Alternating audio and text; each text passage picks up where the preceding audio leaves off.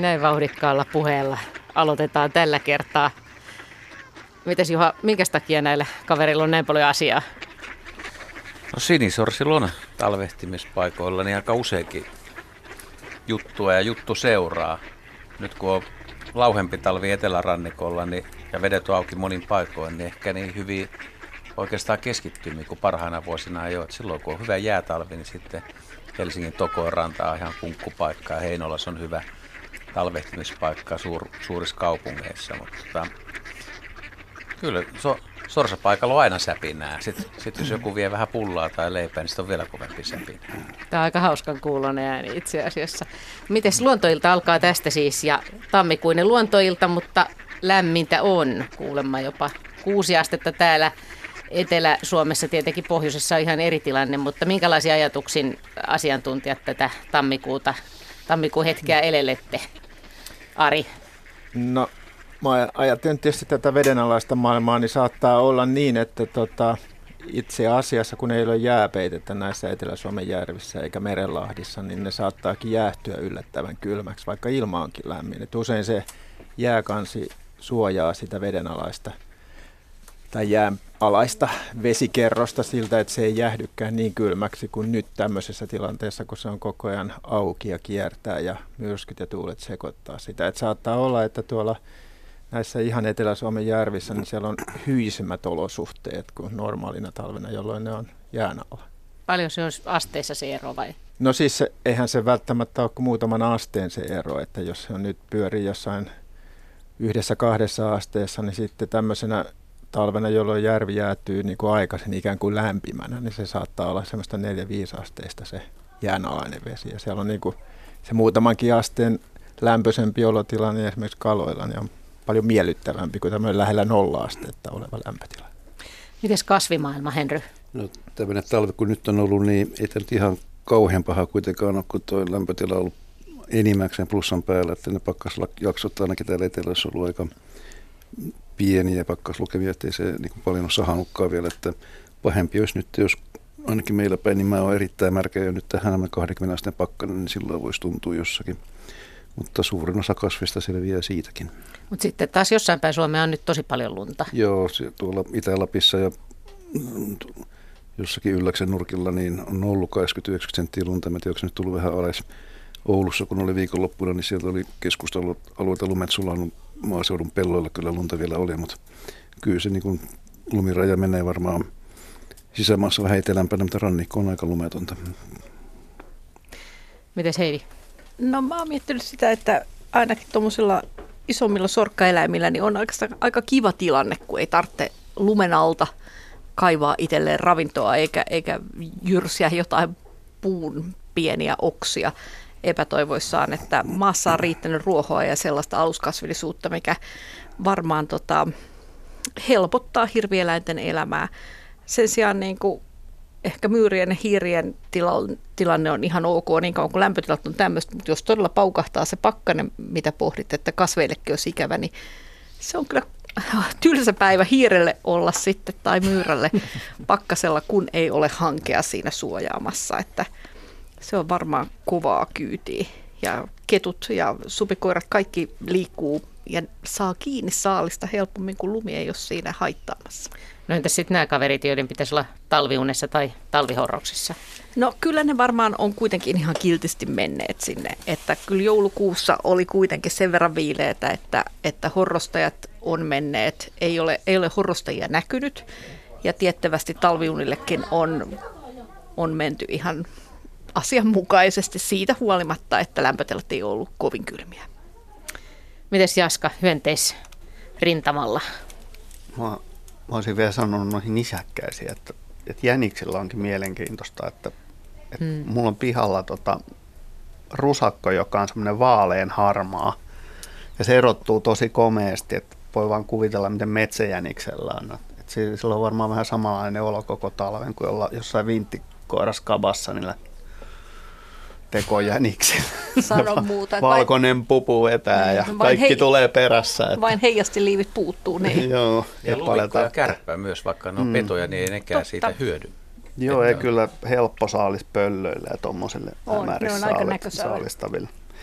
Ja no mitä hyönteisestä, niin meillähän on talvehtivia, talvehtivia perhoslajeja, jotka ei ole niin auringon perään, muun muassa yökkösissä. Ja, ja tota, tämmöisenä talvena huomaa hyvin sen, että mistä nämä oikeastaan on kotoisin, koska ne on alun perin tämän tyyppiset lajit on talvifaunaa tuolla etelämpänä. Suurin osa kyseisten sukujen lajeista, niin niitä on enemmän vaikkapa tuolla Välimeren seudulla, niin eri korkeuksilla vuoren rinteillä ja ja muutama onneton laji on tänne Pohjalaankin sitten tullut ja ne ottaa kaiken irti kyllä tämmöisestä kelistä, että tuolla, tuolla ne käppäilee puiden rungolla ja imeskelee pihlajanmarjoista yhä, yhä rehvakkaampia viinejä tota, tämmöisillä keleillä. Että no eikö se tosta Paitsi, että rä, räkättirasta ottaisi tehdä vähän hallaa niiden viljelmille tuossa. Mm. ja, ja tosiaan niin tässä on mitä hyönteisharrastajien niin puuhista on kuulunut, niin erilaista talludetta ja hämähäkkiä ja kovakuoriaista tulee seulalla, kun tuolta rupeaa katsomaan, niin siellä on ihan täys meno päällä. Että ja normaalisti tätä lajista on kyllä liikkeellä talvisinkin niin hangen alla, jos on lämmintä. Että. Mutta se ei niiden kannalta ole välttämättä iso ongelma, että onko se liikkeellä no, näkyvillä vai hangen alla vai miten? No niin kuin toi Henri tuossa sanoi, niin tilanne on vähän samantyyppinen. Että niin kuin kun ollaan plussalla tai ei kauheasti, niin ei, ei mitään suurempaa ongelmaa ole. Että tuolla Facebookin hyönteisä perhosryhmissä, niin siellä on esimerkiksi ihmiset seurannut löytämiä sitruunaperhosia, että mitä ne on tehnyt talven mittaan. Ne on siellä paljalla istuessa mustikavaruus tai muualla aika matalalla maassa ja sitten niistä on raportoitu, että montako senttiä ne on kävellyt mihinkin suuntaan, ylös vai alas. Ja onko no, välillä on ni- pudottu ja on niin, niitä ne on. Kä- kävelee. Ja... Joillakin harrastajilla on ollut useitakin sitruunaperhosia, joita ne niinku käy katsoa, että mitäs nyt kuuluu. Mä ja... kuulin ihan sama raportti leppäkertuista, jotka on aurinkonpaisteessa lähteneet Joo, ja tuossa heti uuden vuoden jälkeen joku nokkosperhonenkin löydetty lentelemästä. Että, että ihan mielenkiintoisia. Että jos ei nyt kauhean hazardia keliä tuu yhtäkkiä, niin eipä tässä mitään. Että tässähän on kasvukausi meneillään. Että mä kuulin, että Örössäkin rosmariini edelleen pukkaa vartta ja, ja tota, muutkin, muutkin kasvit niin on koko ajan tuottanut satoa siellä. Että se on hienoa, että me on tosi trooppisia saaria, joista löytyy menoa pitkin vuotta. No mites Juha vielä linturintamalla? No siellä, missä ei ole lunta ja nyt kun ei pakkasta, niin kyllä ja kaiken näköisiä lintuja on jäänyt talvehtimaan ja talvehtimismahdollisuudet on ihan kohtalaisen hyvät. Ruokaa löytyy muualtakin kuin ruokintapaikoilta, että voi, voi poimia sitä metsästä ja solta ja pitkin poikin, että, että, että ravintoa kyllä löytyy. Sitten taas toisaalta voi olla, että joillain alueilla, missä linnut tulee ruokintapaikoille, kun on tämmöinen lauhatalvi ja ihmiset ruokkii, niin sitten taas tauti, tautihommat on niin kuin huonompi kuin pakkastalvena. Että kyllä tässä, mä olen itse retkeillyt lähinnä Helsinki-Hanko-akselilla tässä joulu, joulukuussa tammikuunkin puolella. No Mäntyharjulla on kyllä käynyt. Siellä oli jonkun verran lunta ja lumet suli ja tota, yli, yli 90 lajia on havainnut niin nyt talven aikana. Se on aika paljon, että kuitenkin, mutta, mutta tota, niin kuin sanottu, nykyään punarintoja on, västäräkkejäkin on vielä hengissä tiltaltti talvehtii hangossa ja tämmöisiä ihan, ihan hyönteissyöjiä, että saa nähdä kuinka pitkälle ne selviää sitten, että, että mehän ei tiedä mitä helmikuussa tapahtuu kuitenkaan. Mm.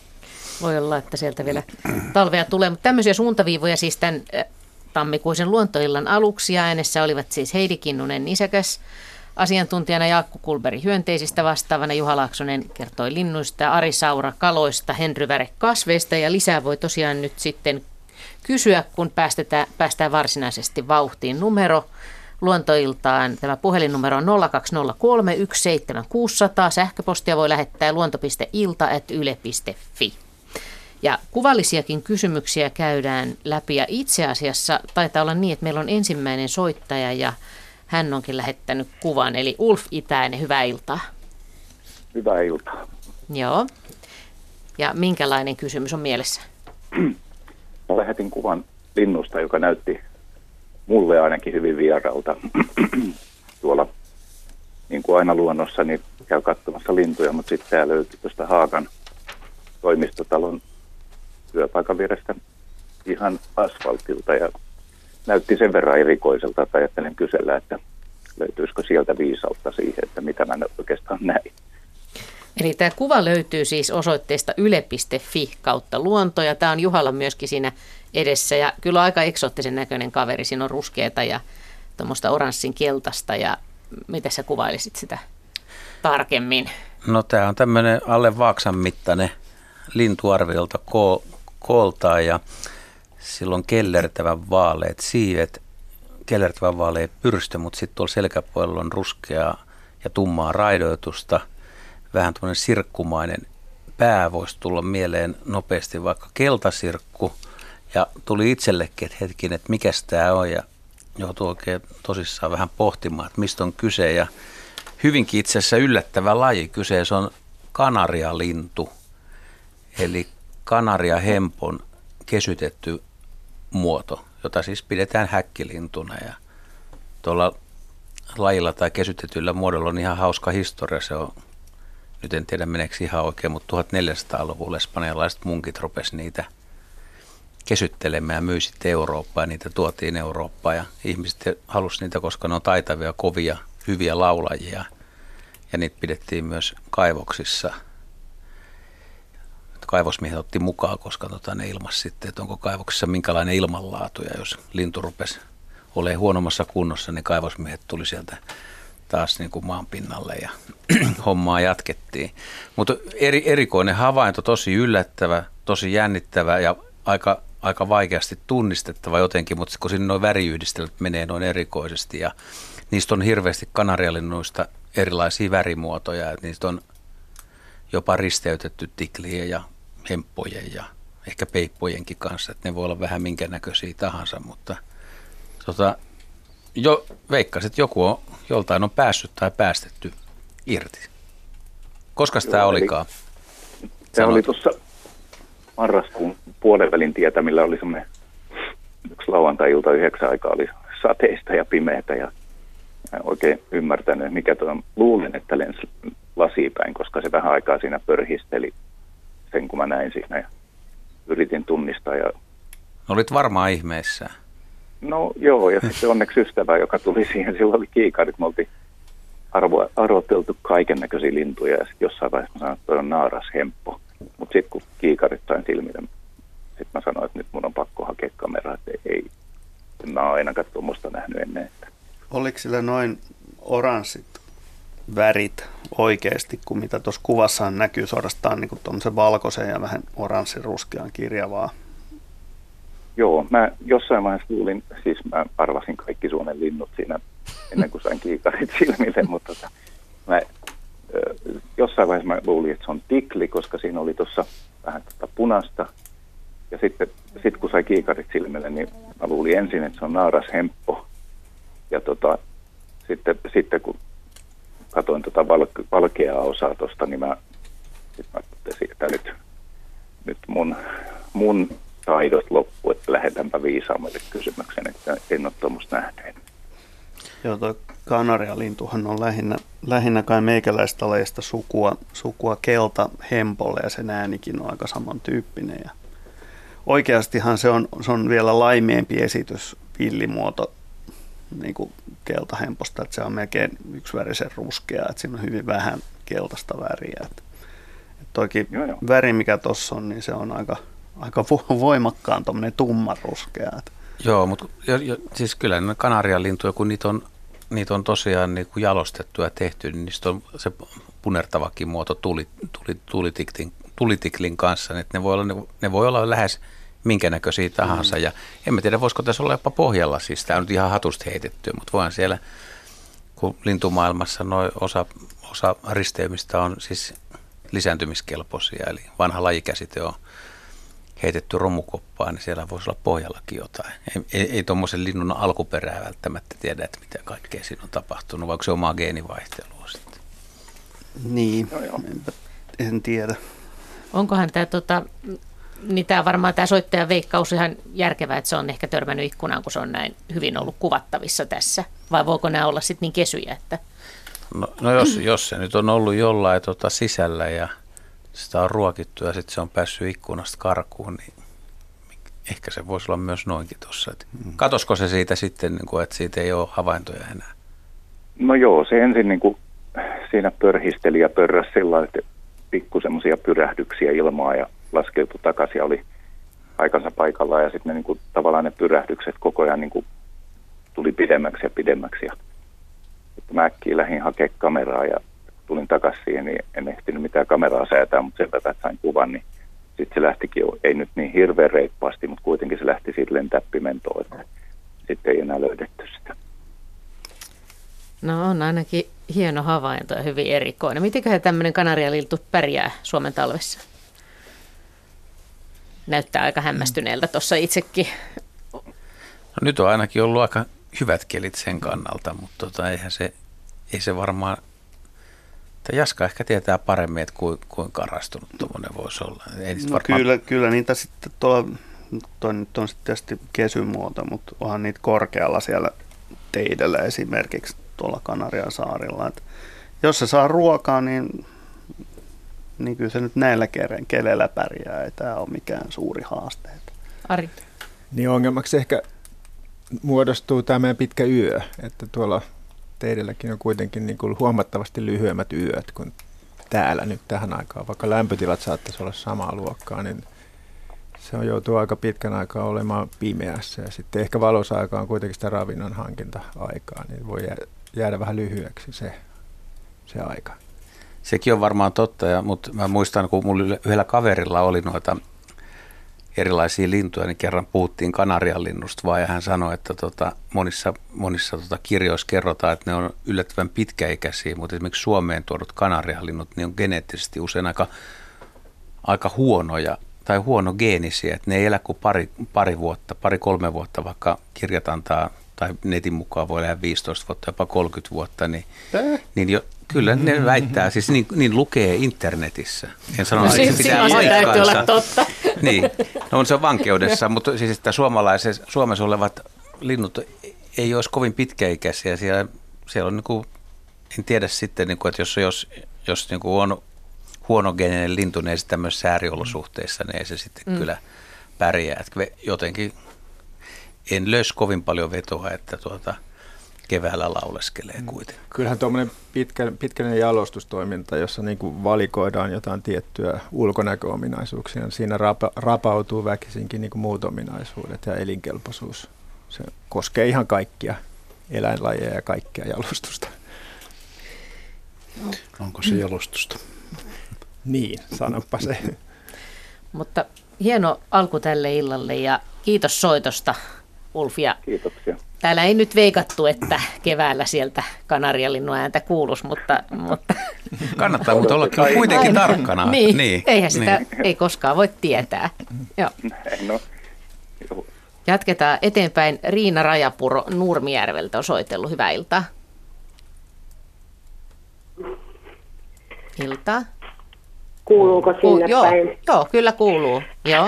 No, no niin, eli mulla on semmoinen, semmoinen tota, asia, kun tuossa muutama ilta sitten olin lenkillä sillä että tuolla vähän isommissa metsissä ja tulin pois sillä että alkoi olla jo aika pimeetä.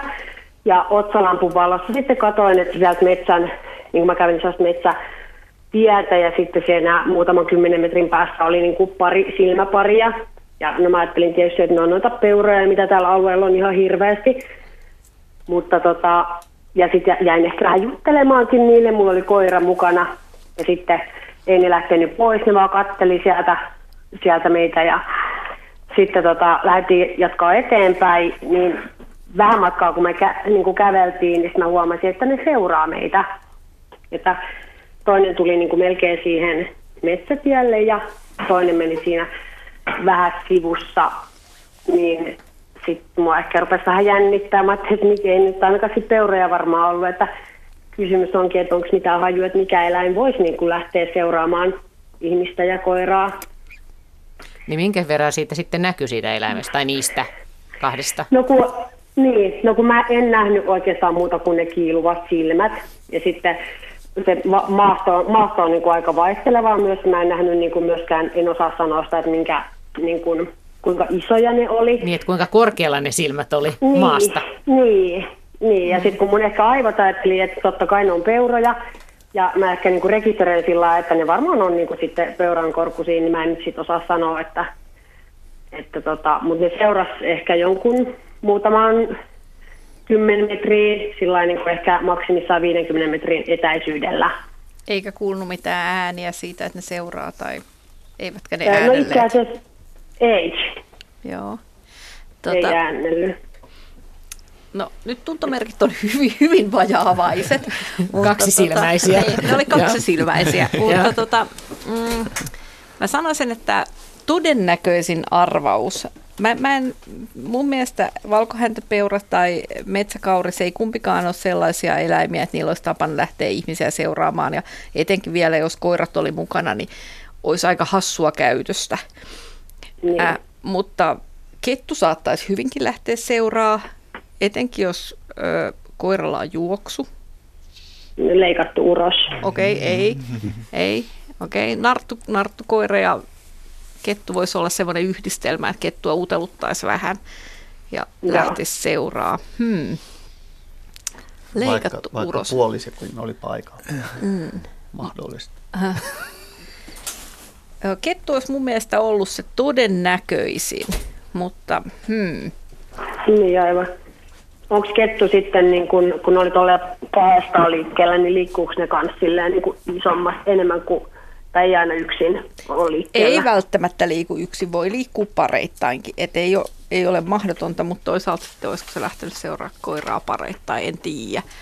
Ehkä ei. Niin just. Hmm. Tuossa on niin kuin tuosta muutaman sadan metrin päässä, niin on esimerkiksi niin kuin, tuollainen riistakamera niin kuvannut niin kuin ilveksiä mm. tai ilveksen, mutta en tiedä, tekisikö ilveskään noin.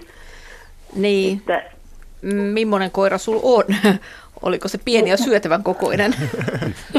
No siis, niin, niin mä, se on siis amstafti, että kyllä se on niin kuin isompi kuin ilves.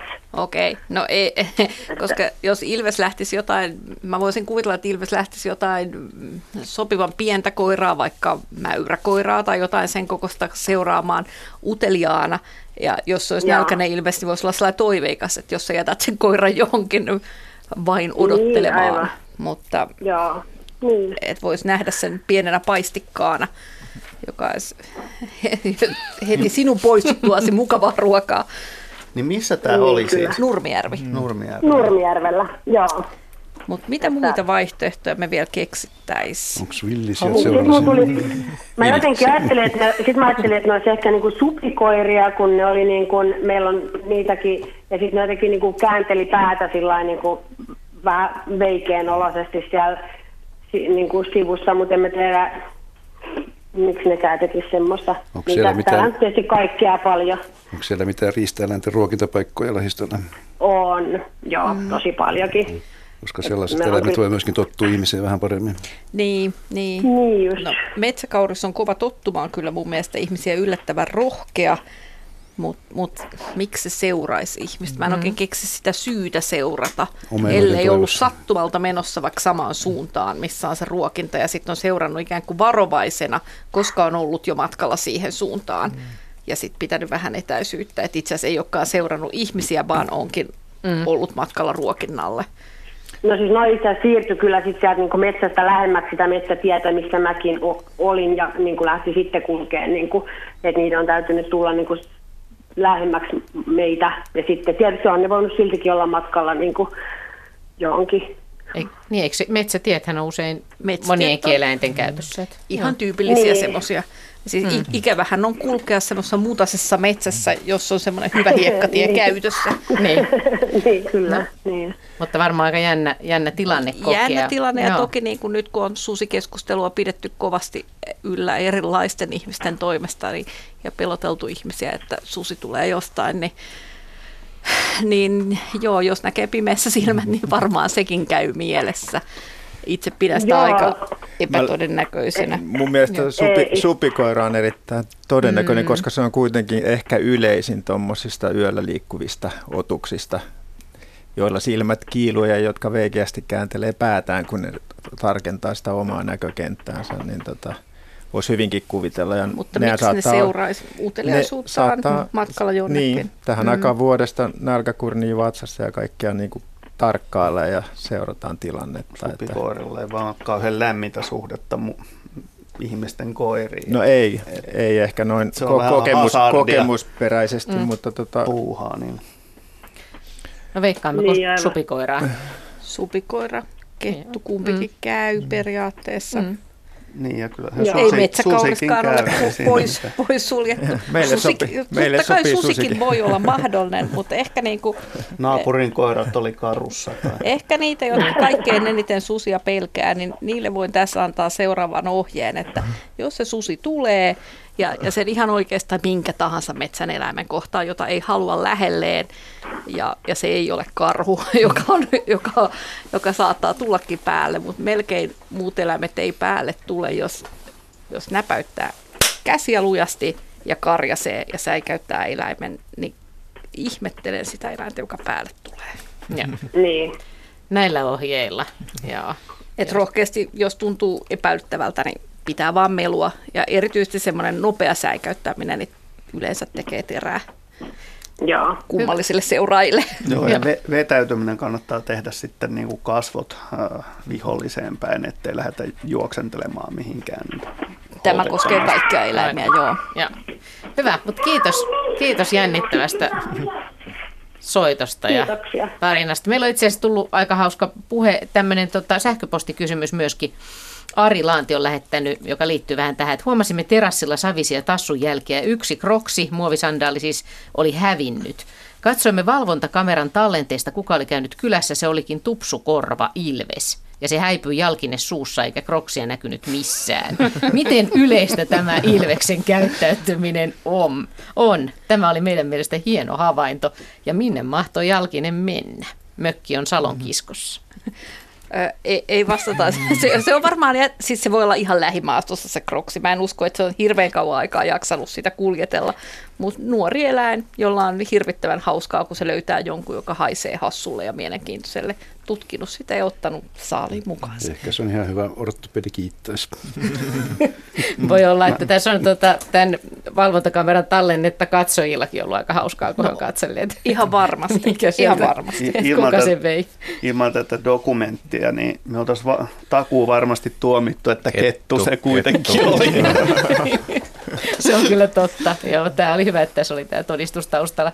Tänne voi tosiaan soittaa luontoiltaan meneillään puhelinnumero on 0203 17600 ja sähköpostia voi myöskin lähettää niin kuin tämä äskeinenkin oli tullut luonto.ilta.yle.fi. Joo, ja täällä itse asiassa nyt näkyy myöskin näitä kuvia.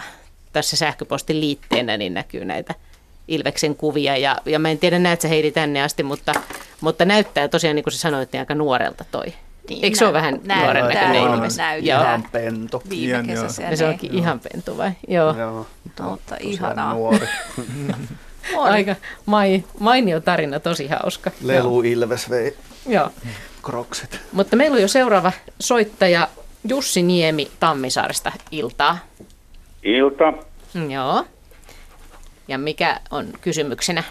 No mulla oli tämmöinen kysymys, kun nyt kun on tämmöinen vähän erikoislaatuinen talvi, tai jos on talvi, niin tota noin, että millä tavalla tämä esimerkiksi muuttaa, kun meriveden lämpötila on, on, on tavallista korkeampi, niin millä tavalla tämä muuttaa kalojen käyttäytymistä? Alkaako ne, jos käy niin, ettei meri jäädy ollenkaan esimerkiksi, ja veden lämpötila pysyy tuommoisena, mitä se nytkin on, niin, niin alkaako ne kutemaan aikaisemmin ja käyttäytyykö ne sitten eri tavalla, kuin tuskin niillä on almanakkaa, että ne, ne menee ilmeisesti näiden vedenlämpöjen mukaan, tämä niiden, niiden tuota elämä, että mit, miten tämä vaikuttaa tuohon luontoon ja yleensä muutenkin, koska esimerkiksi joutseni on valtava määrä täällä pelloilla, kun pelloilla on vettä, niin niillä on ruokaa siellä ja niillä on kaikkea, että niin, ei lähde miskään. Ja, mutta tämä kala, kala mua kiinnostaa kaikkein eniten, kun mä oon itse intohimoinen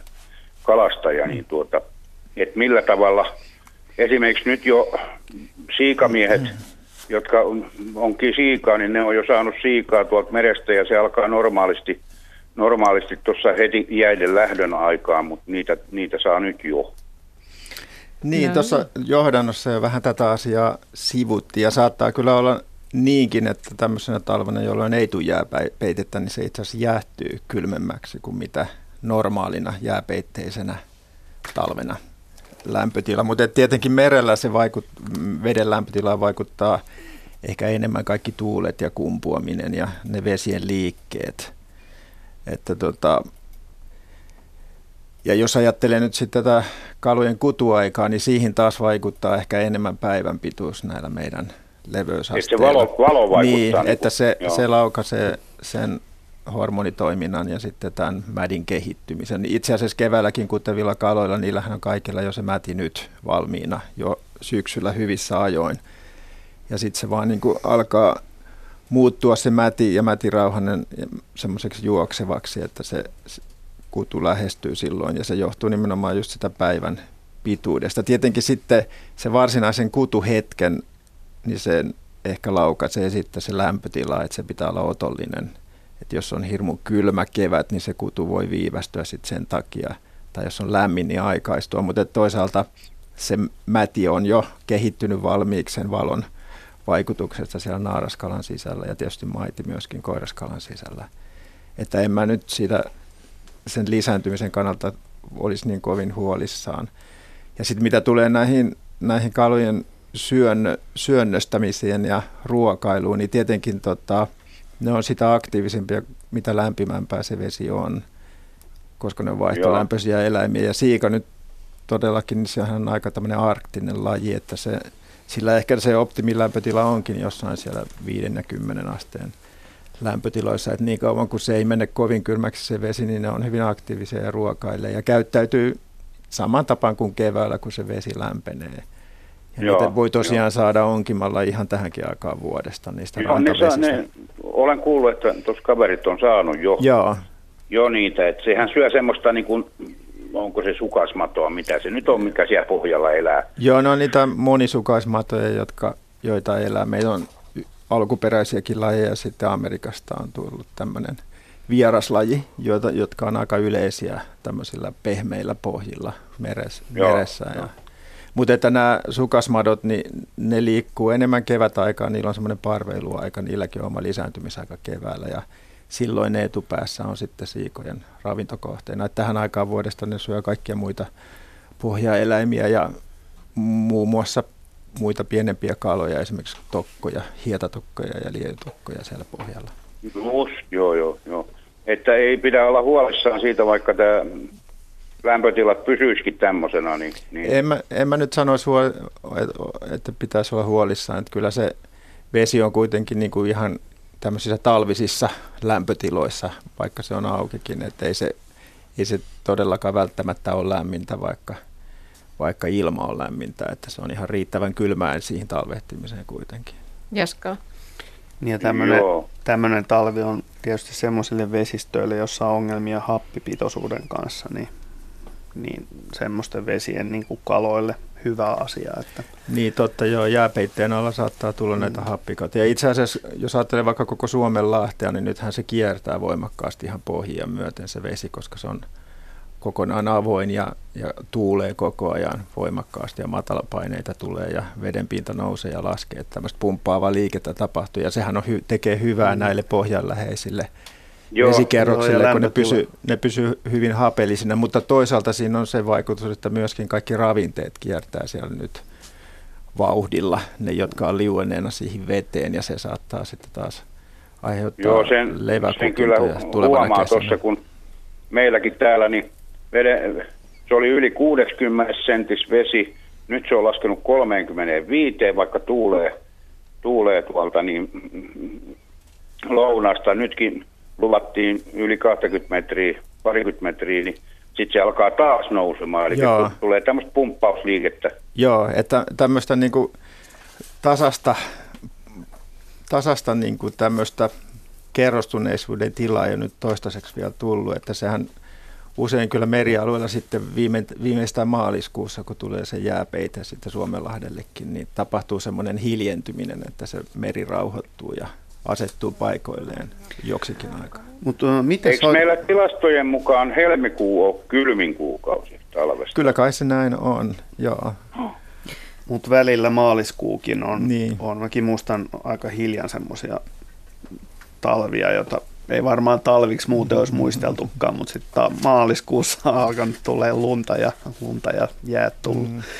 Mutta mitä, mitä sä olet, sanoit tuosta niin kun, noista fosforiravinteista ja muista, niin eikö kuitenkin niin, että kun on tämmöinen niin kun, aika monipuolinen niin kun lämpötilaeroja on paljon ja, ja sen takia niin kuin ihan jo, vaikka olisi mitään erityisempiä virtauksiakaan, niin sehän kier- kierto on aika voimakasta, kun on suuret lämpötilaerot, niin eikö siinä voi ajatella niin myöskin, että tämmöiset hapettomat pohjat hapettuu, mikä taas sitten, eikö se ole fosforin, fosforin niin kuin liukenemisen kannalta niin kuin hyvä asia, eli että sitä ei liukene. Joo, siis kyllä tämmöisen, tämmöisen jos vesi on suht tasalämpöistä kiertää pohjia myöten, niin silloin tota, kun ne pohjaläheiset kerrokset on hapekkaita, niin silloin sieltä pohjasta ei liukene niitä sinne jo sedimentoituneita ravinteita tai sinne jääneitä ravinteita. Et, ja se, myöskin nämä pohjaeliöstöt, ne elpyy hyvin semmoisina aikoina, jolloin ne pohjat on hapekkaita. Et se pitää kyllä Joo, e, e, eikö tämä ole pikkukaloille tavallaan hyvä? Tai siis niin kuin sanotaan silakalle ja näille, niin... Mm. No mä nyt sanoisin, että ei tämä nyt mikään niin superpoikkeava tilanne ole, että tämä on yksi talvi talvien joukossa ja nämä meidän eliöt meressäkin, ne on sopeutunut kyllä tämmöiseenkin vaihteluun, että tämä nyt on vielä, tämä on nyt poikkeuksellisen lämmin talvi noin ilman suhteen, mutta että kyllä siellä meressä talvi on kuitenkin. Niin, eikö sitä, eikö sitä yleinen on just tämä, että vaikka vuodet vaihtelee, niin just esimerkiksi tämä valo, valoisuus määrittää aika paljon sitä Joo, se, kiertoa, se, just se, sen tota, takia tavallaan. Se auringon kierto ja val, valon pituus ja päivän pituus, niin se on aika monilla eliöillä ja aika ratkaisevaa tähän elämänkiertoon. Mutta eikö sinne joo, nyt, nimeno, joo, nyt joo. nimenomaan, jos ei ole jääpeitettä, ja jääpeitettä, minkä päällä on vielä lumipeitettä, niin nimenomaan tulee aika paljon valoja. Ja jos oletetaan, että nämä jatkuu tammikuun loppuun, helmikuuhun pitkälle, niin esimerkiksi panssari- ja piileväkukinat, mitkä on maaliskuussa, niin vois, vois, voiko kuvitella, että itse asiassa merivesi on jo helmikuussa paljon sameempaa kuin normaali talvena, Joo. eli se onkin aika sameeta se vesi keväällä. Joo, tämmöistä perustuotantoa, jos levien taalta, niin voi tapahtua sitten talvellakin, jos sitä valoisuutta on enemmän. Et se on kyllä ihan totta. Ja, niin jos aurinko joo. paistaa. Ja samaten semmoisena talvina, jolloin on tota, noin niin ohut lumipeite tai ei lunta ollenkaan jäällä, niin saattaa esimerkiksi sinilevä tai tämmöiset panssari siimalevät kukkia tai niiden kukki, kukinta alkaa jo talvella jäädä aikaa. Toisaalta niin silloin kun tai kun ne talvikukin taas leviää, niin eikö niille on niinku etu se, että on jäätä, jolloin ne on aika stabiilit ne olosuhteet sen jään alla. Nyt kun on meri on tuulille ja muille alttiille. Esimerkiksi sinileivällähän se on huono asia, jos on niin kuin niiden kukinnan kannattaa huono asia, jos, jos on merenkäyntiä ja noin poispäin. Joo, ne ei pääse niinku asettumaan siinä lähelle valoa ja sitä mä, pintakerrosta, vaan ajat... ehkä sekoittuu sinne syvempiin niin, Mä ajattelin, että se, olisi, se, olisi pa, niin kuin, se on parempi näille, näille tota, talvikukintaisille, että se jää on siinä nimenomaan niin stabiloimassa tilannetta. olla näin kyllä, joo. Hyvä. Tähän asti no niin. päästiin. Kiitos, kiitos soitosta. Ja itse asiassa suoraan, mä luulen, että jatketaan edelleen meriasioilla. Johanna Honkanen Espoosta on soitellut tänne. Hyvää iltaa. Hyvää iltaa. Joo. Tervehdys. Joo. Ja mikä on kysymyksenä? Lähetin teille viestiä sellaisesta asiasta, että toinen päivä tammikuuta menimme ystäväni kanssa tuossa Espoossa Kalvikinlahdella meriuintia harrastamaan.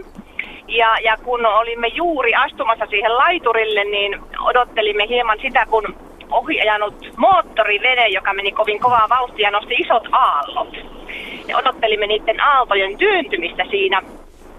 Ja juuri kun olimme sitten sinne meren laiturilta kulahtamassa, niin, niin huomasin, että mitä kummaa nouseekaan niiden, niiden aaltojen jälkeen siitä mainingeista. Ja sitten kaveri huomasi, että tuolla, tuolla kaverilla, joka sieltä nousi, oli kalasuussaan.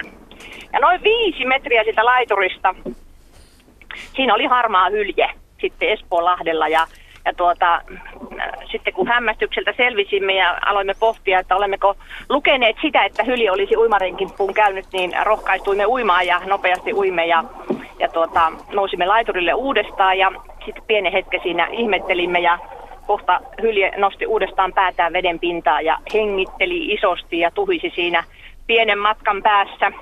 Kävimme vaihtamassa vaatteet ja vielä sitten kolmannenkin kerran se näyttäytyi sitten vähän ui sinne lähemmäs äh, kirkkonummen puoleista ruovikkoa.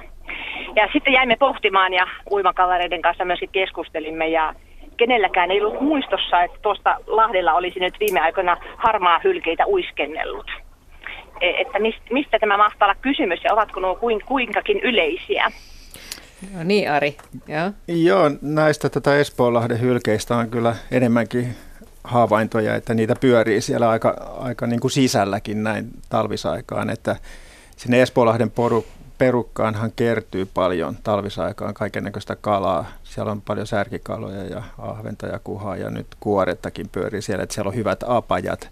Ja ne hyljeet, hylkeet tosiaan tulee, tulee talvella aika, aika sisäänkin. Ja sitten varsinkin jos siellä on verkkokalastajia, niin ne oppii kyllä aika nopeasti myös käymään niillä verkoilla, koska nehän on fiksuja eläimiä ja turhaa niin kuin energia, energiaa hukkaamatta, ne sitten ottavat mieluummin ne kalat niistä verkoista suoraan, kuin itse jahtaavat niitä. Ja kyllä, kyllä se on ihan tota, semmoinen jokavuotinen ilmiö ollut tässä viime vuosina, että se harmaohjeljakanta on Suomen vesillä runsastunut. Ehkä se kanta alkaa nyt olla siellä jo lähellä sitä huippua, mutta että niitä, niitä kyllä liikuskelee Espoossakin. Ja ei ollut mun mielestä kuin muutama talvi sitten, ellei se ollut ihan viime talvena, talves menee päässä sekaisin, mm-hmm. mutta eikö löydetty kuutti just siitä? Niitähän on löydetty pitkin tässä Tästä pääkaupunkiseudun rannikko. Mm. Niitä on ollut Kaivopuiston rannassa ja Lautasaaren rannassa. Joo, vähän, ja... vähän huonovointinen, joka sitten jota hoidettiin. Kyllä, mutta että tälle harma, harmaahylkillähän on ominaista se, että se, se kyllä viihtyy semmoisilla alueilla missä tahansa, missä ei ole jääpeitettä. Että sillä ei ole semmoista kykyä niin kuin norpalla niin kuin selviytyä siellä jääpeiteen alla. Et norpathan pitää tämmöistä hengitysavantoa auki ja ne pystyy, pystyy hyvin selviytymään talven semmoisillakin alueilla, jotka on kokonaan jääkannen alla. Mutta harmaa hylje, se voi käydä jään alla jonkun verran ja sitten tämmöisissä railoissa käydä hengittämässä, mutta et jos, jos Espoonlahti jäätyy kokonaan, niin kyllä sitten harmaa hylkekin häipyy sieltä. Mutta että nyt tänä talvena ei ole sitä vielä tapahtunut. Viime vuonna itse seikkaili Espoonlahdella, niin katsoin just kalenterista, niin tammikuun 25. päivä. Silloin oli jo niin vahvat jäät, että pääsi liikkeelle, mutta tänä vuonna taitaa jäädä mennä helmikuulle jo sittenkään. No ei, ei hyvältä siellä näytä, ei. Joo, Jaska. Joo, ja se on tosiaan niin, että se on ihan normaalia myöskin, että näitä saattaa olla jopa metsässä saarilla näitä kuut, kuutteja, ja se ei ole välttämättä mikään, niin kuin, se, se on ihan normaalia. Esimerkiksi Santahaminassa on ollut rauhallisemmilla paikoilla, niin kuin esimerkiksi niin kuin on nähty, että siellä on kuutti, ja sen emo kyllä tulee sen perässä sinne, että, että jos niin kuin löytää tämmöisen niin kuin hylkeenpoikasen rannalta, niin se ei automaattisesti tarkoita sitä, että olisi silloin olisi hätä, että ei pidä heti mennä ronkkimaan tämmöistä, no ehkä ihmiset mm-hmm. meikkää, mutta, mutta tosiaan niin ottaa, ehkä sitten tulee seuraavana päivänä katsomaan tai tuolla, että onko sillä hätää, mutta, mutta ei pidä silti mennä koskemaan. Suuri osa näistä Itämeren piirissä lisääntyvistä harmaahylkeistä, niin ne synnyttää maalle jollekin luodolle tai saarelle tai rantaan. Että norppahan taas niin kuin tyypillisesti Itämeren piirissä niin se synnyttää jäälle se on enemmän jääolosuhteisiin sopeutunut. Joo, ja sehän on, sehän luola, johon synnit, synnyttää, ja, ja esimerkiksi merikotkathan tappaa näitä, näitä harmaa hylkeen kuutteja, jos, jos ne on liian avonaisella paikalla. Tämä selittää sen, että miksi ne menee tuommoiselle saarelle myöskin, jossa on vähän metsäpeitettä. Mm. Toi on aika yllättävä, yllättävä kokemus kyllä varmaan ollut, kun ajattelee sinne mereen pulahtaa. Ja sitten jos todella viiden metrin päässä on kohoaa tämmöinen norpa, niin, mm. norpan Kyllä, naama kalasuussa. Joo. Niin se on aika vaikut, joo, vaikuttavan joo. kokoinen se hallit, eli harmaa hylje, että ne isoimmat yksilöt saattaa olla semmoisia pari, kolmes, pari kolmestaan kiloisia, että se ei ole mikään, se ei ole mikään pikkuotus. Mm. Oliko kala poikittain ja mikä kala se oli? Kaveri huomasi sen kalan, mä olin äimistynyt, kun sitten se moottorivene meni siitä ja säikähdin itse, että nousiko se jotakin muuta kuin se hylje, mutta, tuota, mutta tuota, sitä meillä ei ole havaintoa, mutta se oli, se oli hämmentävä havainto. Ja sitten lähdettiin pohtimaan, että, että voidaanko me nyt mennä uimaan. Ja se oli ehkä se semmoinen ensimmäinen, ensimmäinen pohdinta, että mitä siinä käytiin, että uskalletaanko mennä. Ja pikaisesti käytiin, mutta mutta yhdessä me sinne hänen kanssaan mahdutaan jatkossakin, eikö joo? Kyllä mä uskon, että se on ihan kiltisti niin kauan, kun sitä ei yrittää vangita. Että. Ja vielä ehkä Joo. näistä harmaa hylkeistä sen verran, että sitten kevään mittaan, kun vedet lämpenee, niin niillähän tulee semmoinen karvanvaihto viikot niin sanotusti. Mm. Ne vetäytyy tuonne aika ulos sitten ulkomerelle ja siellä on tämmöisiä, tämmöisiä pikkuluotoja sitten ja osa Silloin niistähän on tämmöisiä... hoitaa lasketat. Niin, silloin ho- hoidetaan, hylje, hoidetaan hyljen laskennat myöskin, mutta että niillä on, siellähän on myös tämmöisiä niin kuin suojelualueita, joissa sitten on tämmöisiä luotoja, joihin ne kokoontuu sitten jopa satapäisinä laumoina sitten vaihtamaan Joo. sitä nahkaansa tai talviturkkia niin sanotusti niin pois. Mä voisin vielä Joo. sen, semmoisen varoituksen sanan sanoa, että mä tuossa kaverit oli löytänyt pari isoa harmaa hyljettä. Ne oli, ne oli mua pidempiä, ne oli yli, reilusti yli kaksi metrisiä koiraita ilmeisesti. Ja mä sitten sain pienen tehtävän, eli irrottaa pään toiselta ja mä sitten hakkasin aikani Lapin leukulla sitä, siitä tota hallin päätä irti museonäytteeksiä ja, ja tota, myöhemmin sain kuulla, että näihin ei pitäisi mennä koskemaan, koska niissä on aika rehvakas toi bakteerikanta näissä, no petoeläin kuin on, niin Mm, täytyy kyllä sanoa, että se oli hieman traanahtava kokemus kokonaisuutena. Että ui, joo. Niin. kuulemma pakastin täytyy pestä ja kaikkea muut vastaavaa. Nyt Joo, joo. Jossakin mä luin, että, että ne hylkeet voi olla niin kuin aika uteliaita, mutta onko sinne semmoista uteliaisuuttaan tulisivat jotenkin siihen uimareiden lähelle vai pysyykö ne sitten siellä kauempana? Kun on kuitenkin kapea salmi, missä se, missä se oli myöskin. Että, Kyllä ne on, varsinkin nuoret hylkeet, ne on uteliaita, että ne tulee usein aika lähelle veneitä esimerkiksi aikana sitten. Ja saattavat Joo. tämmöistä koputusta tai jotain tämmöistä rapsutusta siellä veneessä tulla kuuntelemaan ja ihmettelemään, mutta kyllä ne myös on suht varovaisia, että tota, mutta nuoret hylkeet varsinkin on uteliaita. kyllä kai voi olla uteliaita yksilöitä myöskin. Joo, Eikö siinä on näin? varmasti yksilöllistäkin Totta eroa kyllä, se on totta. Niin, jotkut kaverit on Vanhaan ikään asti uteliaita. Nimenomaan. Nyt on puoli minuuttia aikaa ennen merisäätä. Sopivasti ollaankin jo merellisissä tunnelmissa. Ja sitten sen jälkeen jatketaan luontoiltaa ja sitten vielä seuraavan tunnin ajan. Mutta tässä kohdassa on hyvä hetki sanoa, että puhelinnumero oli 020317600 ja sähköposti luonto.ilta.yle.fi. Ja sitten jos haluaa käydä katsomassa näitä kuvallisia kysymyksiä, joita käsitellään lisääkin tässä lähetyksen edetessä, niin yle.fi kautta luonto. Mutta nyt siis seuraavaksi merisää. Ja muutama minuutti luontoiltaa vielä tässä välissä ehditään ja sitten ennen uutisia sitten seuraavaa luontoilta tuntia. Ja meillä jäi vielä sen verran kesken tässä tämä hylje keskustelu, että se ehkä jäi, ainakin meille muille jäi epäselväksi, että mitä se Jaska siellä sahasi. Siis ne oli kuolleita hylkeitä, jolta sä museon irrotit päätä. Tämä mielikuva, jonka, jota me emme haluaisi kaikki nähdä mielessämme. Mutta... Juu, totta kai mä Lapin leulla käy 300 kilosen harmaan hylkeen kimppuun. No niin. Ainakin, ainakin silmät oli sen verran hyvin, hyvin tota, niin, kyynelkanavat vuosi kärpäsen taukkia siihen rantahietikolle. Et, et Joo, joo. se olisi ollut eutanaasia, jos se olisi ollut elä, elossa. Et, Ja sit, sitten lisäksi että tota, äsken puhuttiin siis harmaahylkeestä, mutta Itämeressä on siis muitakin hyljelajeja. Niin meillä on siis norppa ja sitten Etelä-Itämerellä on kirjohylje. Että ne nyt, ja ehkä jotain satunnaisia muitakin lajeja, mutta nämä nyt on semmoiset vakituiset lajit Itämeressä. Suomessa meillä on vaan norppa ja harmaahylje. joo, ja, mutta yhtenä vuonna tota, niin, Suomen ainoa hyljeyksilö ammuttiin tuolla tota, niin, Utsjoella. Ut, norjalaista ampu kirjohylkeä, joka oli siellä uiskentelemassa jossain niin kuin Tenojoessa vai? Tenojoessa. Joo. Okei. Oikeasti, joo. Norjalaiset on sellaisia eloisia. Mutta hyljetarinaa tosiaan, ehkä ei niin paljon hyljetarinaa seuraavalla tunnilla, en tiedä, mutta ainakin talitiaisjuttuja silloin ja, ja vaikka mitä muuta myöskin. Tässä välissä ei paljon ehdi muuta kuin sanotaan puhelinnumero 020317600 ja luonto.ilta.yle.fi on osoite. Ja sitten näitä kuvia voi käydä katsomassa esimerkiksi uutisten aikaan yle.fi kautta luonto.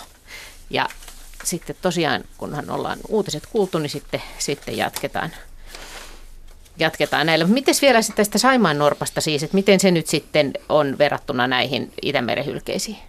No Saimaan norppa on tämmöinen relikti, eli jääkauden jäänne, joka on jäänyt sitten täältä Itämeren piiristä sinne Saimaaseen silloin, kun se on kuroutunut irti Eli, itäis- Itämerestä. eli näiden Itämeren norppien sukua.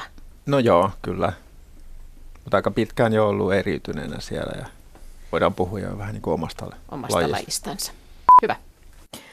Ja urheilun jälkeen jatketaan luontoiltaa. Puhelinnumero tosiaan 0203 17600, sähköposti luonto.ilta.yle.fi. Ja tällä paikalla kysymyksiin vastaamassa luontoillan asiantuntijat Heidi Kinnunen, Jaakko Kulberi, Juha Laaksonen, Ari Saura ja Henry Väre. Ja otetaan tähän alkuun muutama tämmöinen sähköpostikysymys. Eli ensiksi Henrylle Esko Niemi kysyy, että löysin sienen viime viikon torstaina Espoosta Villa Elfviikin luontotalon läheltä kaatuneen puun rungosta. Oli, siihen taisi olla joku kuva. Sieniä oli muutama kappale. En uskonut, että Suomessa on näin värikkäitä sieniä. Mistähän sienestä on kyse? Mutta nyt odottaa vähän aikaa, että me löydetään. Tuossa taisi vilahtaa jo sieni. Eli ton näköinen.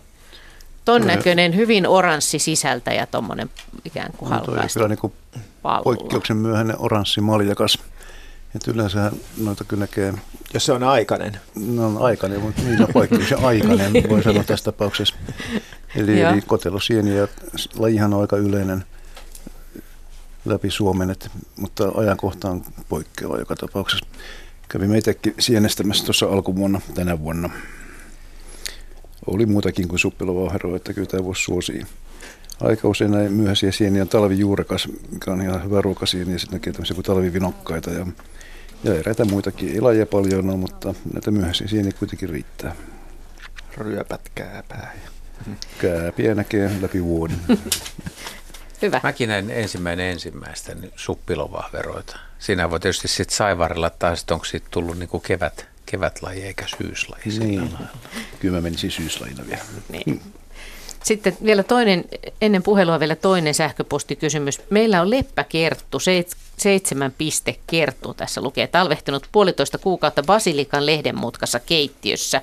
Onko mahdollista, että horrostaminen onnistuisi kevääseen? Anita kysyy, että hän on pelastanut sen marraskuussa terassilta jäälyhdyn tekovesiämpäristä. Silloin se oli kohmeinen, hän ei raskinut sitä jättää ulos kuolemaan pakkaseen, tarjosi hunaja vettä talouspaperista ja sitten se on kepsutellut viikon verran ja sen jälkeen on rauhoittunut basilikan lehdelle, mutta nyt se on jälleen liikkeellä.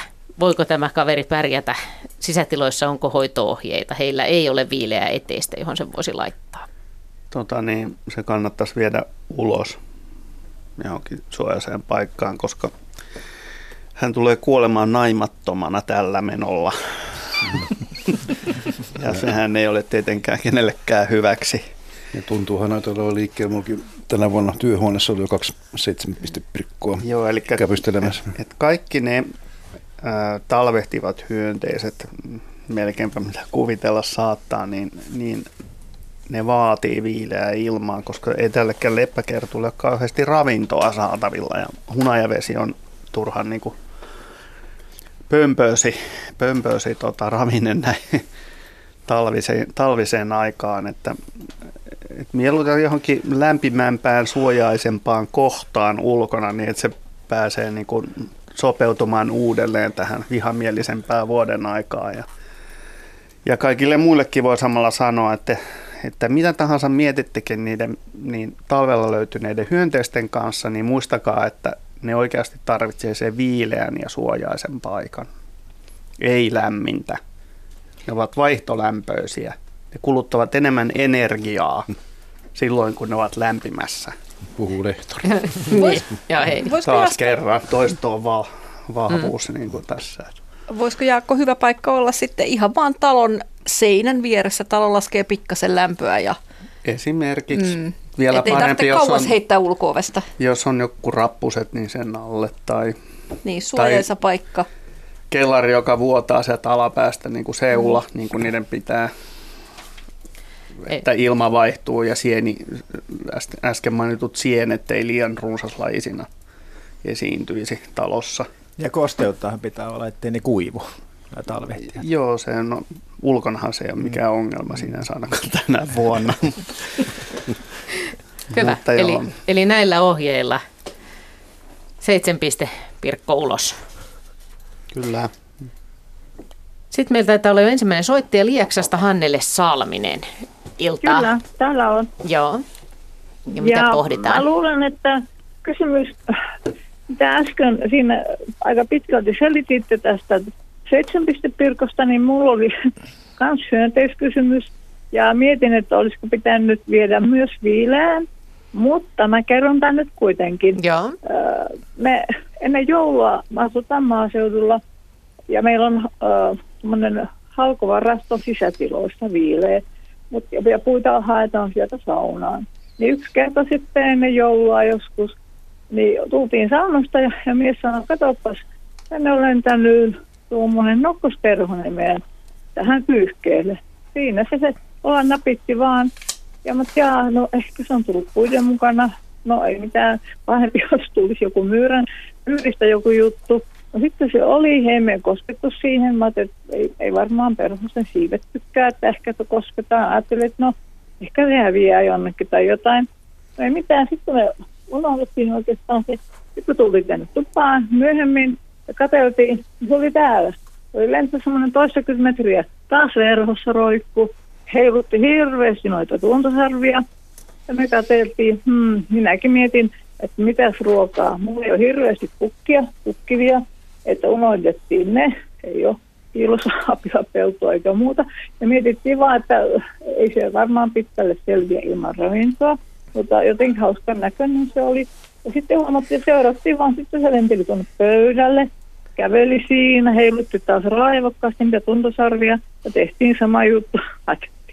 Laitettiin, sinne baari, mutta luultavasti ei kiinnostanut tämä sokeribaari, lenteli taas, lenteli ympäri tätä, kolme neljä päivää lenteli. Ja mä ajattelin, että jaa, että ei, saatiinko me tästä nyt ihan asukki koiran lisäksi. Sitten yhden kerran me nähtiin, kun se oli mennyt lattialle, eikä uskallettu poskea. Ja silleen viedä sitä mihinkään. Olisihan meillä ollut vihreä halkovarasto ehkä, en tiedä olisiko se pärjännyt, mutta mä oletan, että ne, ne siivet ei ne kestä kosketusta. Ja sitten se meni jonnekin patterin taakse, ja mä toivon, että se häipyi ottaa jonnekin, ennen kuin meidän koira pistelee sen suuhinsa. Ja sitten se taas ilmestyi jostain. Ja se oli kaikkiaan meillä neljä, viisi päivää. Pyöri täällä, se oli jotenkin ihana. Sitten varsinkin pöydällä. Se kulki ja heilutteli niitä tuntosarvia. Ja sitten yhden kerran oli pois. Se oli semmoinen episodi. Et ihan hauska, mutta voi olla, että tietysti kuoli jonnekin. Et Se varmaan löytyy sitä. löytyy kevätsiivouksen yhteydessä. Niin, se varmaan, siihen meillä varmaan meneekin meille hirveus siivouksia, mutta, mutta ihan hauska oli ja mä, tietenkin se on niiden puiden mukana ehkä tullut jossain, onko se tullut kotelo vai onko se sitten, missä muodossa se olisi niin kuin voinut siirtyä. Se on aikuistalvehtia ja todennäköisesti se on tullut niiden halkojen mukana ja, ja Okei. tota, se, sitä ei kovin helposti huomaa, kun sillä on aika hillityt. Ne, se, se viettää talvensa siivet ylöspäin, siivet yhdessä ylöspäin, niin se on Joo. hyvin huomaamattoman värinen. Sen No, en- niin. englanninkielinen nimi on uh, pikku kilpikonnan kuori, small Aha. tortoise shell. Ja se kuvastaa Joo, sitä no niin kuin kuviointia vähän, että sillä on semmoinen niin jänniä vipevöiviä vyöhykkeitä, ruskean ja mustan ja harmaan ja pari muun tosi fantastisen värin, väri, tota, niin, Joo, hillittyä mutta vaihtelua. Ihan, ihan silleen levällään siivitetty hyvin, hyvin nätti oli, eikä me kuviakaan otettu sitten, mutta, mutta se, että pystyy tarkastelemaan mitenkä ihanat lähinnä muakin nämä tuntosarvet, ne oli niin kuin jum, jum, ja sitten semmoinen pieni pampula päästä, kun se puitti tuossa pöydällä ja tutki, mitä siinä on. Ja erehdyttiin antamaan sitä perhosbaariruokaa, mikä ei ulkoisesti, että jollain se pyhällä hengellä eli sitten ehkä sen 4-5 päivää ja hävisi Joo, no se on, Oli meidän ilolla. se on käyttänyt sen talvehtimiseen tarkoittamansa energian niin hillumiseen nyt sitten tosi aktiivisesti muutaman päivää ja heittänyt lusikan nurkkaan sen jälkeen. Ja, ja tota niin, ä, tosiaan kaikki hyönteiset, jotka on ulkoa sisälle tullut talven Mm. mm. aikana, niin pitäisi, pitäisi palauttaa sinne ulkotiloihin, viileisiin tiloihin ja Ja nimenomaan ei pidä antaa mitään syötävää niille, vaikka kuinka herkullisia vaihtoehtoja ja kiusauksia pystyisi kaapimaan kasaan sieltä kaapeista, niin nimittäin sitten jos ne erehtyy ottamaan niin kuin teidän, teidän ylitse pääsemättömistä herkuista viittiä, niin, niin. kun ne viedään sitten lopulta sinne sinne ulos, niin sitten tämä viimeinen ateria jäätyy niiden sisälle ja ne kuolevat tuskallisesti, tosin Joo, no, vähemmän tuskallisesti kuin mitä me kuoltas, koska ne on vaihtolämpöisiä. Joo, no tämä, no tämä kun oli tuonne, mä opiskellut eläinoppia joskus hamassa nuoruudessa ja tämmöisestä ei silloin puhuttu, olisinpa ehkä tämänkin tiennyt silloin, mutta arvelin vaan, että jatkossa tiedetään todeta myyriä tai muita, että niiden mm-hmm. kanssa tiedetään sitten, mitä tehdään. Että tämä nyt oli vaan tämmöinen yksittäinen ja voin tätä tietoa Joo. delegoida. Ja varmaan, lapsia, ja varmaan tullut hienosti. vielä, että mä varmaan muutkin voi saada tämmöisiä kivoja jouluilletyksiä. Tai ja... ei kivoja tälle myönteiselle. Mutta, ja, mutta, joo, mutta hieno havainto on ollut varmaan seurata niin. sitä sinänsä. Eikö sitä voi nyt ajatella oh, vähän niin. toisinpäinkin, niin kuin Jaskallekin että tota, perhosia voi harrastaa tai perhosta myös näin, eikä pyydystämällä. Seuraamalla, niin. mitä se teki. En mä pyydystä nokkosperhosia. tota, Mutta millä aisteilla se yleensä tämmöinenkin kaveri siellä sisällä, niin kuin tässä puhuttiin näistä tuntosarmista, niin miten se niin kuin aistii sitä ympäristöä ja yrittää saada siitä, siitä käsitystä? No tota, nokkosperhosilla muistaakseni vanhasti makuaisti on, on eturaajoissa, jotka on, on näillä hieman surkastuneet, ne ei kävele etu, etujaloillaan ollenkaan, vaan on semmoiset niin vähän sulkamaiset ja toivottavasti, että joku jaukekin on olla pudonnut pois evoluutien myllerryksissä, mutta ja tuntosarvia ne käyttää ehkä enemmän niin kuin, hmm, no ne aistii niillä myös hajuja, mutta varsinkin, varsinkin niin kuin ne, niitä käytetään aktiivisesti silloin, kun pariudutaan, eli koirasperhoset, koirasnokkosperhonen, niin se antaa sellaisia niin kuin rumpusarjoja tuolle naaraan takasiipiin ja takaruumiiseen. Niin kuin, Niillä tuntosarvilla? Se, joo, se pompottaa oikein rehvakkaasti no. niillä. Ja sitten jos rumpusarjat on vääriä, niin sitten sit ei ehkä niin kuin saa tai jotain. Ja tämä on, tää on myöskin sillä, että välillä niin nokkosperhoset yrittää niin kuin iskeä vaikkapa suruvaippoja tai, tai neitoperhosia. Ilmeisesti nämä rumpusarjat on vähän väärän sorttisia. Että, mutta se on selvästi, se koiras on niin kuin sillä että pompoti, pompoti, pompoti, pompoti, että miten olisi. No.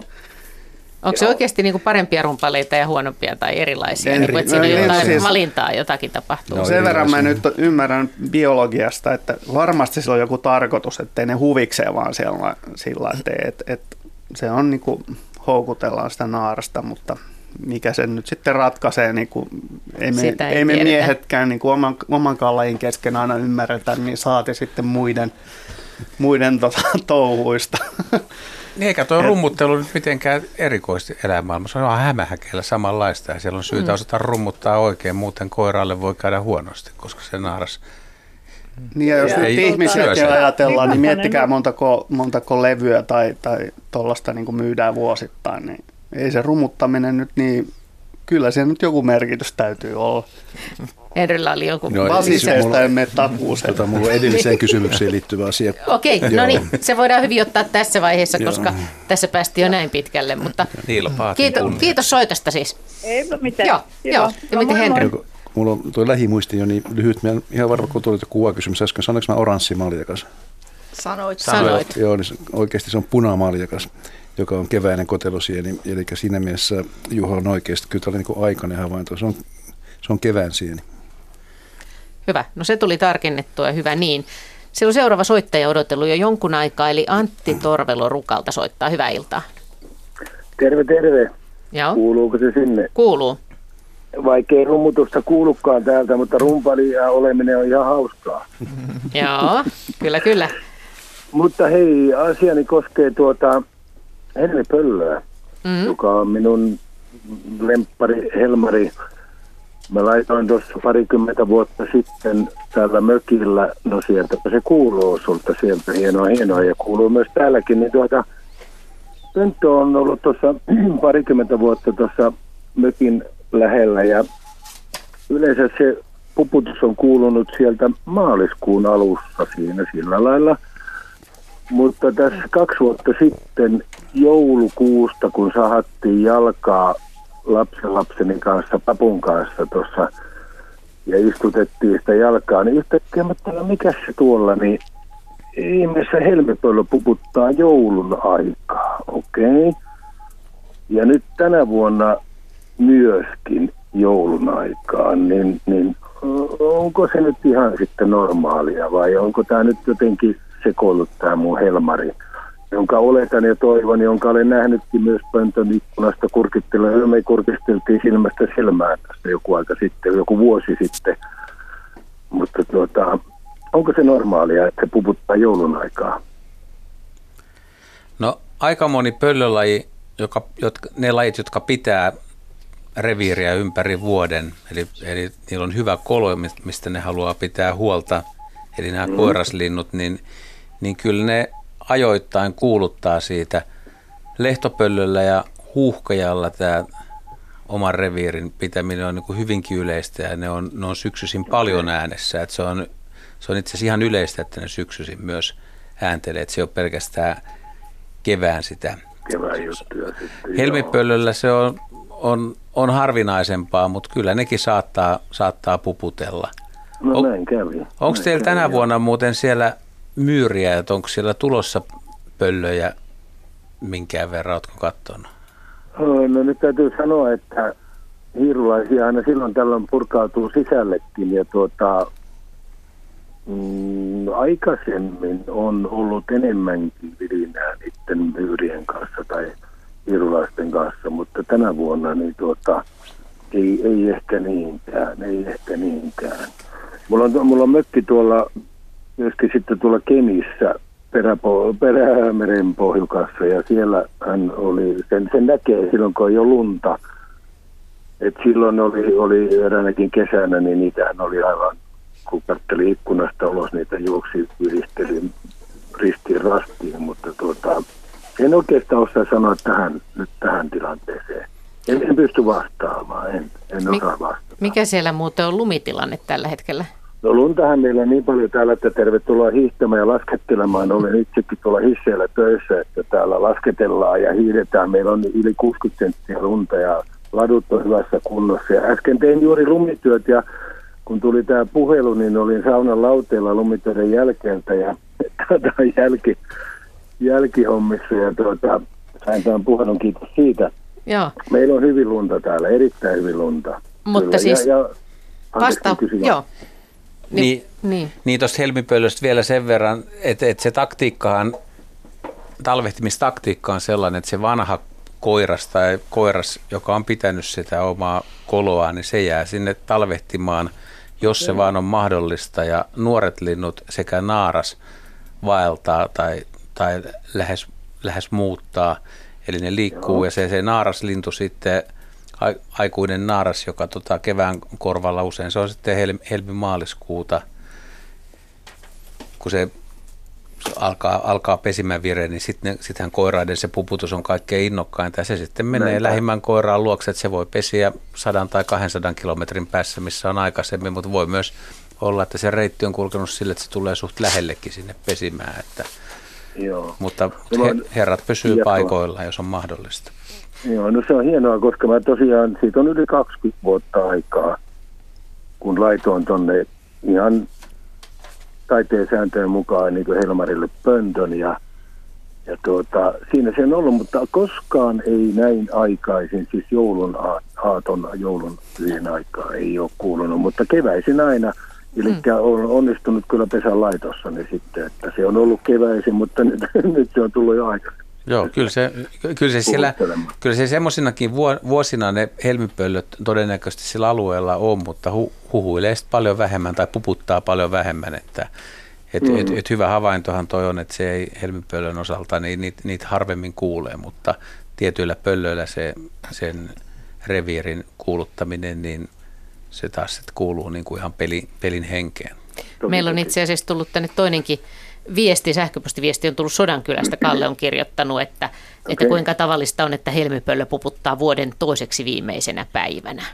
No Eli niin, tätä no, on- sama juttu. Joo. Pöllöillä on, Joo. on tota puputusvirettä. Joo, kyllä Yhtä ilmeisesti. se- iloinen kaveri sitten siellä kuin täälläkin. Joo. Mites tota, oliko siihen aikaan leutokeli? Ää, Silloin kun se eka kerran, siis kaksi vuotta sitten jouluaaton aikaa, kun tehtiin sitä kuusta, niin silloin oli ihan normaali pakkanen. Nyt oli hyvä kysymys, koska tuota, mutta nythän täällä meillä on plus minus nolla tällä hetkellä, että ja täyskuu oli tuossa vasta ja edelleenkin se olikin täys, eli sellainen maaliskuiset kelithän meillä täällä tällä hetkellä on, mutta se aikaisempi puputus toistan uudelleen niin kaksi vuotta sitten, niin silloin oli ihan täydet, ihan normaali talvipakkaset ja näin ja, ja tällä tavalla. Että tuota, se mua niin hämmästyttikin ja olen jo pyrkinyt kysymään tätä asiaa jo silloin, mutta nyt ymmärrän tämän, että sitä voi puputtaa itse kukainenkin, kun tämmöiset kelit on. Että Nimenomaan.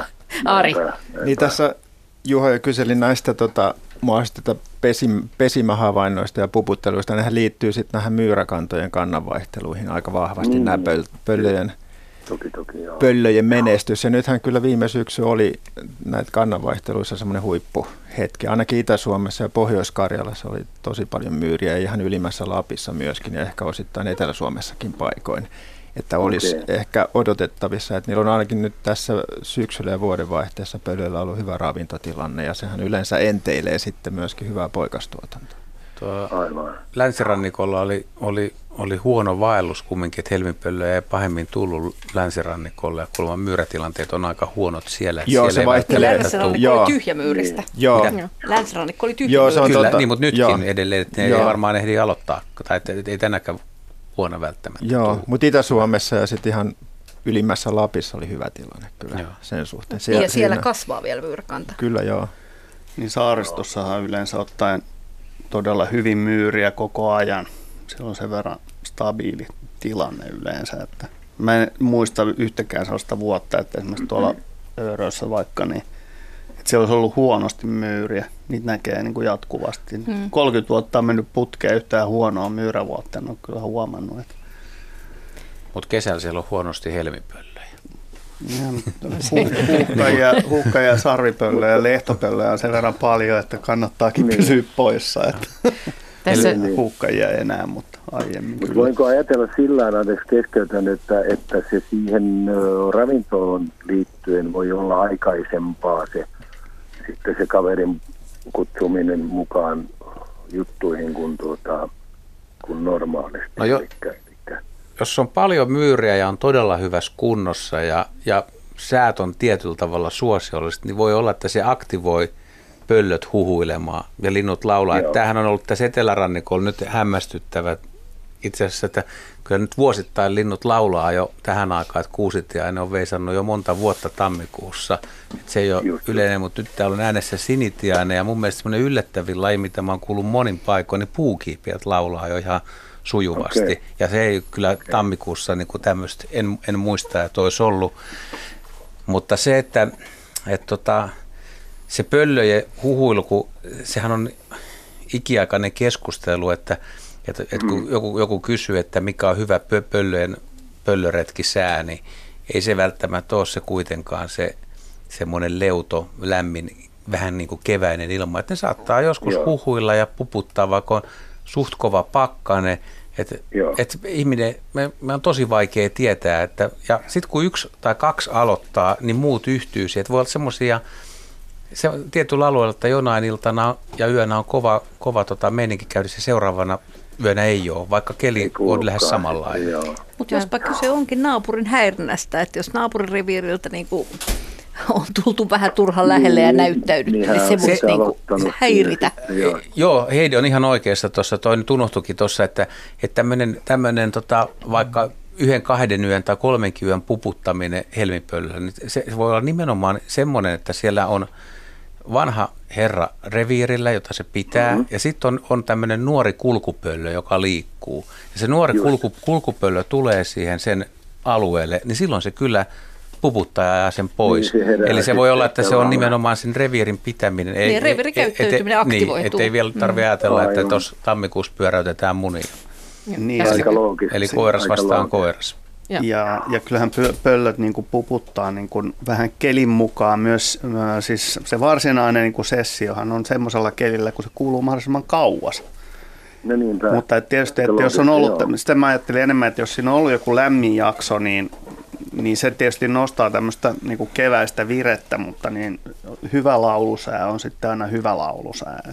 No Juha vielä. Jo, no, kun tämä pöllö, tämä, niin kuin, tämä vaatisi monia tutkijoita, koska hekään ei sitä tiedä, mutta siis on myös se, että jos on vanha pariskunta, mikä on yhdessä, vaikka Joo. huuhkajilla, tai Joo. vaikka kaupunkisarvipöllö, mitä, mitkä voisi olla semmoisia, jotka on ollut aikaisemmin, niin ei, ei ne huuhkajat välttämättä huhuille kuin ihan pikkasen, koska ei sen, sen koiraan tarvi huhuilla. Siinä on, niin, niin. rouva on läsnä ja pesintä niin, jatku, niin. alkaa ja jatkuu, ja jos sinne ei tule ulkopuolista mm. koirasta, sen ei tarvitse kisata sen et, et, ja kantaa harva, niin voi olla, että niin kuin huonosti huhuillaan ja silti pesitään. Niin, että se on myös riski turhaa. Niin. Ei kannata turhaa huhuilla, että huh, joku niin. peto voi no ehkä no, pienemmillä, mutta pienemmillä. pienemmillä että huuhkajalla tota, ei paljon huolta Ehkä huuhkajalla ei. Et mä olen itse ajatellut kaupungissa, kun on, on ollut aika monilla sarvipöllön pesillä ja, ja tota, ihan meidän lähelläkin on pesinyt sarvipöllöä ja ne ei, ne ei koko, koko kevätkaudella niin en ole kuullut huhuilua. Yhtäkkiä on poikaset siellä ja sitten on miettinyt sitä, mm. että sen ei välttämättä –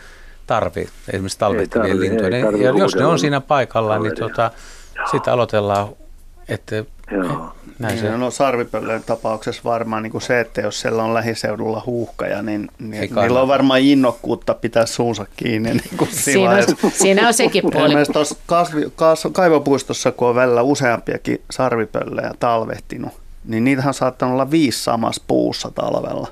Että ne on oh. aika sosiaalisia niin kuin pöllöiksi. Joo.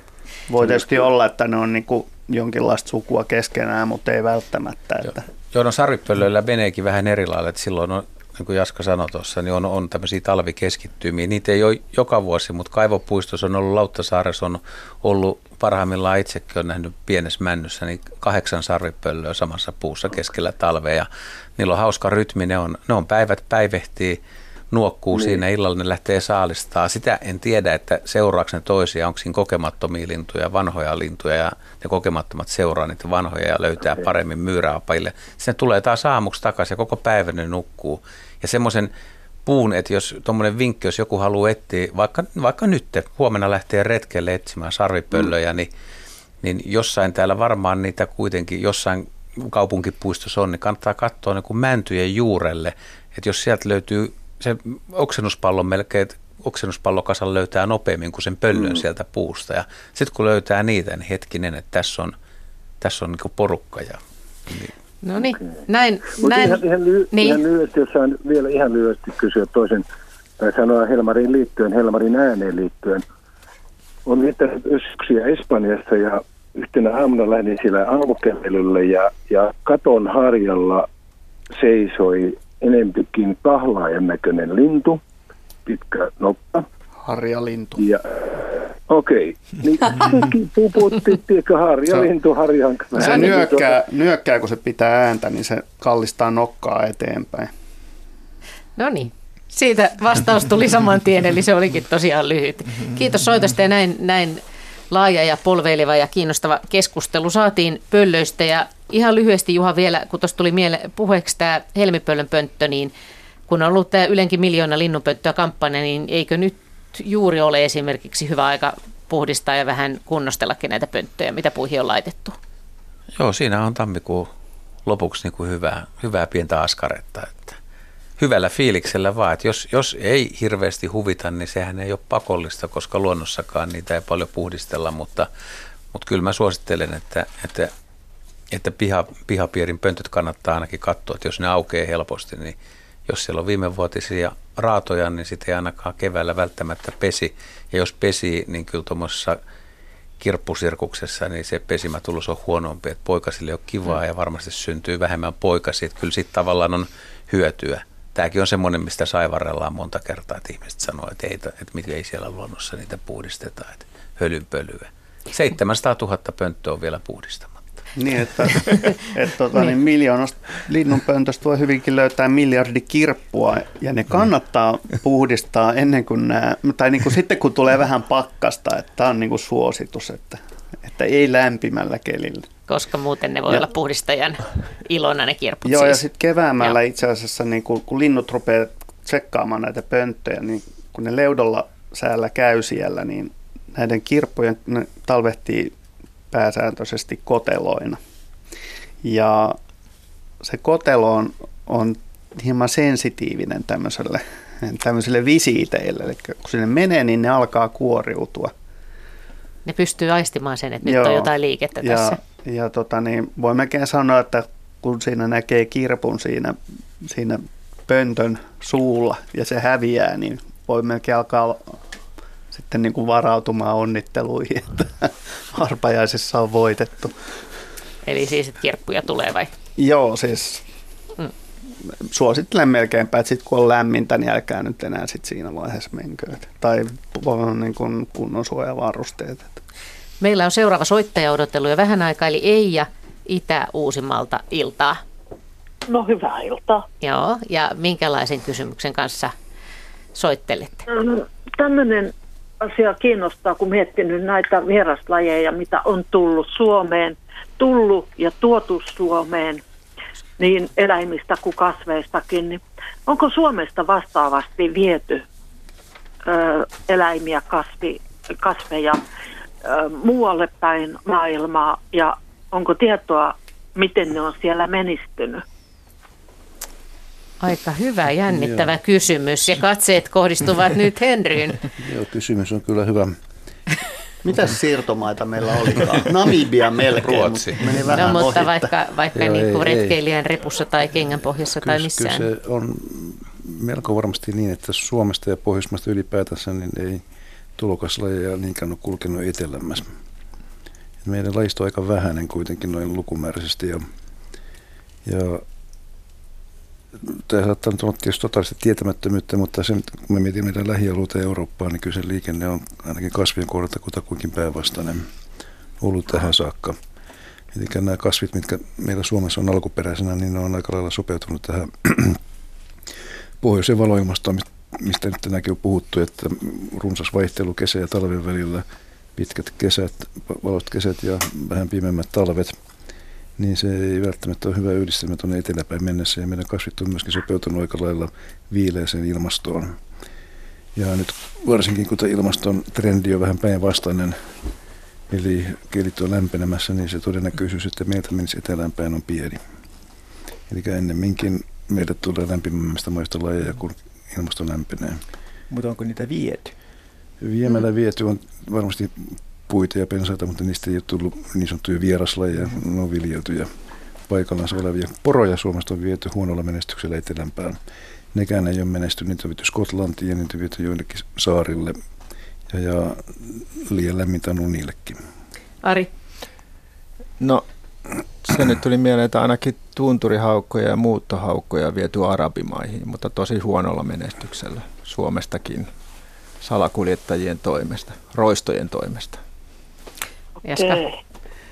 No sillä voisi tietysti sanoa, että jos ajatellaan e- eurooppalaisessa kontekstista, niin ää, Pohjois-Amerikassahan on hirvittävän suuret vieraslajiongelmat eurooppalaisista kasveista, että, että siellä on varmaan kasvilajeissa jo niin kuin mennään neljänne, nelinumeroisessa määrissä vähintään niin kuin mitä eurooppalaisia kasveja sinne on mennyt. Ja sitten jos ajatellaan tositarkoituksella, niin niin puutarhakasvit kun ja siirrytään vaikka eläimiin, niin muistuu mieleeni, että ensimmäinen Pohjois-Amerikassa perustettu äh, lintutieteellinen, tai pitäisiköhän sanoa taiteellinen yhdistys, oli itse asiassa semmoinen seura, jonka tarkoituksena oli levittää Pohjois-Amerikkaan silloiseen vain itäiseen Pohjois-Amerikkaan kaikki Shakespearein runoudessa esiintyvät lintulajit. Aa.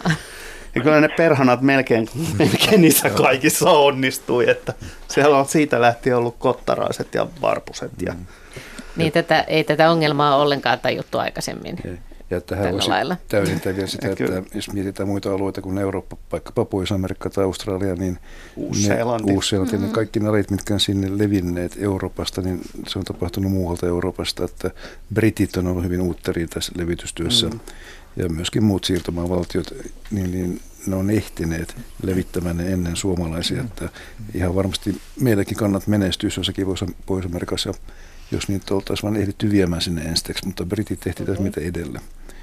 Eli kyllä se lajisto viihtyisi samoissa olosuhteissa siellä kuin meilläkin. Mutta hyvä kysymys, erittäin hyvä kysymys. Jos meillä tulee mieleen vielä jotakin sitten, niin voidaan... Niin sen verran vielä tuli niin. mieleen, että täytyy Tämä muistaa, vielä. että koko meidän kasvisto on jääkauden jälkeen tänne levinnyt. Eli tavallaan koko meidän lajisto on 10 000 vuotta sitten kasvanut vielä Suomen ulkopuolella. Ja vaikka nyt ja. mieleen mitään Suomesta ulos vietyä, niin suomalaiset on kuitenkin ollut aktiivisia. Esimerkiksi Amerikan suomalaiset. Pohjois-Amerikassa tuotti tänne aikanaan valkohäntäpeuran, eli nykyisen valko häntä kauriin, joka menestyksekkäänä vieraslajina täällä valtaa kyllä alaa. Mm-hmm. Hyvä.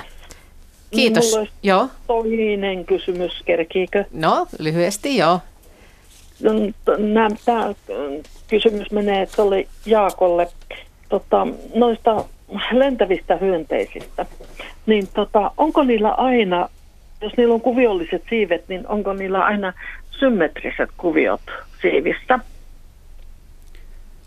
Öö, sanoisin näin, että normaaleilla yksilöillä niin tämä symmetria hakuisuus on erittäin, erittäin niin kuin evolutiivisesti merkitsevä ilmiö melkeinpä kaikissa mahdollisissa eliöissä, että, että ainoa, ainoa semmoinen niin epäsymmetrinen ainoat epäsymmetriset asiat, joita mä, mulle tulee niin kuin säännöllisenä, joka on niin kuin lajitasolla, niin ne on lähinnä no, joku viittoilija ravut ja tämmöiset, joilla on selvä funktio, niin kuin, että on erilaiset, että ei ole pari, äh, siis parillisesti samanlaisia raajoja. Ja sitten, sitten tota, niin, on olemassa aika paljon hyönteisiä, joiden genitaalit on epäsymmetriset. Ja sitä voi sitten itse kukin miettiä, että mitäköhän niillä sitten tehdään, kun niiden pitää olla epäsymmetriset säännönmukaisesti. Niin. Mutta yleensä ottaen epäsymmetria viittaa niin kuin geneettisiin häiriöihin ja niin poispäin, ja niitähän me kaikki vältämme kuin ruttoa, luulisin niin. Eli perhosen siivessä, jos toinen, niin se toinen puoli on yleensä sen toisen peilikuva.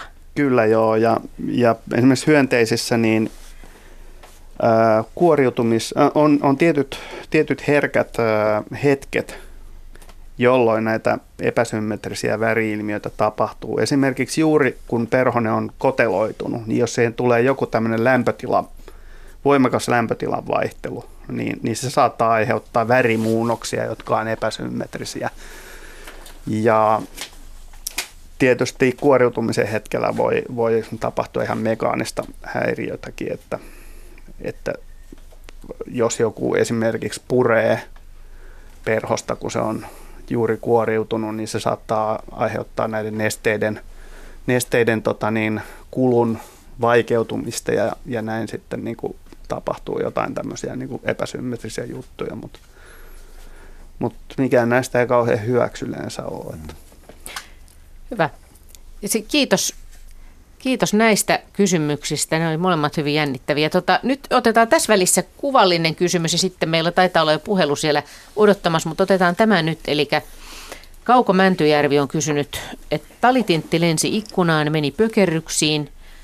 Otin sen kädelle, herättelin, vein pihalle ja se oli ihan ok, mutta kohta huomasin, että siinä oli toinen lajitoveri kimpussa, tappoi ja söi pois. Tällainen on tämä viesti. Ja mitäs Juha no. sanoo tähän? Tämä on vähän tylympi luontoilta ja talitiainen on aika tyly kaveri. Se on parikymmentä grammaa painava, mutta ärhäkkä ja voimakas. Ja jotkut yksilöt on, on aikamoisia opportunisteja, että ne kyllä syö melkein mitä tahansa, tahansa saa kiinni. Ja nythän on ollut näitä juttuja, tota, on, on käyty lampaiden kimppuja, lehmän utareisia pari-kolme vuotta sitten oli tämä urpiaisongelma. Ja turpiaisia syötiin. Ja ei se huonokuntoinen talitiainen ja toinen, toinen on siinä, niin kyllä se, kyllä se on mahdollista. Ja sitten kun talitiaiset seuraa, se on, linnut seuraa mitä toiset tekee, niin osa saattaa matkia tehdä, mutta siis pääsääntöisesti ne syö kyllä muuta kuin itse tappamaansa tässäkin ruokaa. On, tässäkin hienosti taas nähdään, kuinka se aloittaa aivoista, jossa Joo. rasvaprosentti on suht helposti, helposti tota, niin, tarjolla. Ja Täällä on tosiaan, Luonto on julmalla tavalla makaaberi. Täällä on tosiaan tämän päivän Ylen nettisivuilla on tämä otsikko Outo riesa lypsykarjatiloilla. Lehmiä jouduttiin lopettamaan talitinttien nokittua utareet rikki Simossa. Tällaista ei ole ennen tapahtunut. Rasvaa, maitoa, talia, mitä siinä nyt voisi olla? Tuota, ne jäin odottamaan hylaa. Joo. Joo, kyllä, näin. Ja talitintti, jos mikä noista meidän talvehtivista linnuista on nokkela. Että sehän on huomattu, että ne tonkii kaikki mahdolliset paikat ja, ja tota, repii pahvilaatikot ja muovipussit auki. Ja, ja vahva nokka. Ja vahva nokka. Ja ne kyllä löytää sen, mitä ne etsii kyllä. Heidi. Mutta jos mä saan mm. ihan pikaisesti sanoa, niin kyllä talitintti on myös aika, aika niin kuin symppi siinä kohtaa. Isäni kertoi talitintistä, joka jonain keväänä oli pariutunut jo ja, ja siinä oli uroksella naarassa. Se naarassa juuttui johonkin langan pätkään, joka oli ilmeisesti lintujen ruokinnasta jäänyt pensaaseen. Ja naaras oli kiinni siinä langan pätkässä, pyristeli siinä aikansa ja sitten roikkui jalasta pää alaspäin väsyksissään. Ja meidän isä kertoi sitten mulle, että, että se uros pyöri sen pensaan ympärillä koko ajan ja pyrki auttamaan sitä naarasta. Ja niin kuin oli hälytystilassa, kun se hänen varaamansa naaras oli jumittunut siihen. Ja meidän isä seurasta aikansa sitä ikkunasta, kunnes meni sitten pelastamaan sen ja tarina päättyi onnellisesti. Se mutta hän oli, hän oli sitä mieltä, aivoja. hän oli sitä, hei, mutta hän oli sitä mieltä, että se oli hyvin huolissaan siitä naaraasta, eikä ollut aikeissakaan mm. Niin, siihen oli panostettu. Mutta oliko hän siis tunnistanut sen naaraaksi, siis isäsi? kyllä, kyllä. Joo, Kyllä mä uskon tarinaan. Tosin, mm. tosin mä vielä jäin miettimään, kun sä niin hauskasti ilmoitit että tästä koirasta, että hänen varaamansa naaras. että onko se koiras tosiaan valinnut vai talitiaisella naaras taitaa kumminkin katsoa, että on aika hyvännäköinen koira, se naaras valitsee sen koiran. Niin, mutta hän piti sitä itsellään, sanotaan näin. Tästä hyvästä. Vai oliko kyse sid- sidontaleikistä? No niin, niin. nyt me jatkamme eteenpäin. Todella meillä on edelleen siellä puhelu, mutta mä otan tähän väliin nyt vielä tämän, tämän yhden, yhden kuvallisen kysymyksen, joka meillä on, eli tämä kolmas. Tervehdys Keski-Suomesta. Aiemmin syksyllä huomasin kauempaa valkoisen linnun lähtevän lentoon puidolta kaurapellolta. Sitten aloitin talviruokinnan ja lintu ilmestyi tänne ruokintapaikalle, jossa oli omenoita, kauraa ja maapähkinöitä. Sain kun saikin se kuvattua valkoisen närhen ja olin tyytyväinen. Olen jostain lukenut, ettei närhi olisi albiino, jos sillä ei olisi punaiset silmät. Eli kysymykseni, onko kyseessä jokin värimuunnos vai mikä sekä kuinka harvinainen valkoinen närhi on? Kyyjärveltä Antero Ohranen kyselee. No noin valkoinen närhi on, on harvinainen ja albiino se ei ole, koska sillä on myös mustia höyheniä ja on, näyttää silmä tummalta, eli ei ole punainen. Toi on tuommoinen leukistinen, miltä puuttuu tiettyjä pigmenttejä, se tekee siitä. Tämä on niin kuin tosi valkoinen, sitä valkoista voi olla vähemmän tai enemmän ja se voi olla vain joissain sulissa sillä lailla, että se vähän on hailakampikin. Että tota, erikoisin näköinen lintu ja aika vaikea itse asiassa tunnistaa tuosta närheksi, että nopeasti katsottuna niin voisi tulla joku, joku muukin mieleen. Mutta... Aavikko sininääri, eikö vaan aavikkonääri, se nykyinen tintti erikoisen näköinen tosiaan Joo. tässä kuvassa. Ja kuvaa voi käydä katsomassa yle.fi kautta luonto siellä sivuilla. Tuosta nokan, nokan muodosta kyllä heti niin. tunnisti, että Närhi on kyseessä. Toivottavasti pysyy hengissä. Tota, Tämä on nyt sitten tuommoissa närhijoukossa, jos närhet sen mukaan ottaa ja elää siellä, niin kanahaukalle kyllä semmoinen aikamoinen maalitaulu. Että kun puhutaan näistä poikkeavan värisistä linnuista, niin osa niistä on kuitenkin ihan, ihan tota, tavallaan hyväkuntoisia, vaikka se pigmentti on eri, eri, erikoinen tai erilainen, että ne voi, ne voi lisääntyä, ne voi pariutua, mutta, mutta niin kuin petojen maailmassa niin poikkeavan näköinen yksilö kiinnittää huomioon ja se usein näyttää tuommoinen mm. Vaaleahko, meillä on vähän tummia sulkia, että kun se lentää, niin se lentää vähän – närhi lentää muutenkin vähän räpyttää, niin varmaan kiinnittää sen pedon huomioon aika nopeasti. No, kannattaa pysytellä maassa, kun näkee olevan lunta. Niin, Joo, kyy, totta. Lume... Ei kannata tuoda mm-hmm. Kyyjärveltä hyvä. etelämmäksi. hyvä, hyvä suojaväri. Nyt, nyt sitten siirrytään puhelun pariin, koska Hannu Raaseporista on odotellut jo aika pitkää iltaa. Hyvää iltaa. Joo. Ja mitä ruvetaan pohtimaan? Joo, Hannu Raaseporista, tarkemmin sanoen Hanskugin kyllästys ja vierestä. Olen soittanut teille ennenkin näissä kala-asioissa. Ja nyt mun kysymys liittyy kuhaan ja, ja kuhan vuosirytmiin ja miten nämä erikoisemmat lämpimät talvet siihen on vaikuttaneet. Ja tästä mun kysymyksellä on se, että mä olen 70 vuotta siellä kalastellut ahkerasti ja jatkan samaa ja tietysti on muodostunut käsitystä tuosta kuhan vuosirytmistä, koska sitä verkolla saa erittäin hyvin tuossa kurun jälkeen toukokuussa, kesäkuussa on hyvin hiljasta, kunnes loka-marraskuussa se liikkuu erittäin hyvin ja saa täynnä pikkukalaa ja kuhia. Ja sen jälkeen, kun sitten jää tulee, niin mä toki tosiaan en, en jääkalasta, mutta mun ystävät saa edelleen mutta sellaista hidasta tahtia, että kuhaa siinä talvella. Ja mä oon tästä huomannut tämmöisen mielikuvan, että ne tankkaa siinä loka-marraskuussa kunnolla itse, itsensä täyteen, jotta voi sitten olla vähemmällä liikkumisella sen kylmään aikaan. Nyt tänä, tänä talvena on pystytty jatkaa verkkokalastusta tänne tammikuulle. Ja kuhaa tulee todella hyvin. Ja kuhat on aivan täynnä pikkukuhaa tyypillisesti. Ne edelleen tankkaa. Onko mun käsitys tästä ryhmityksestä väärä vai onko se jostakin syystä muu? Kyllä se ihan oikein havainto, että kaikki nämä kevätkutuset lajit, ne tankkaa kyllä loppukesästä ja syksystä ja niin pitkään kuin riittää vielä niin kuin lämpimiä vesiä niin itseään sitä kevättä varten. Että tässä oli jo aikaisemminkin puhetta, että esimerkiksi naaraskuhien se mäti, niin se on täysin valmista jo siinä syksyllä, että sitten se vaan keväällä turpoaa sen hormonitoiminnan vaikutuksesta ja alkaa se kuutu.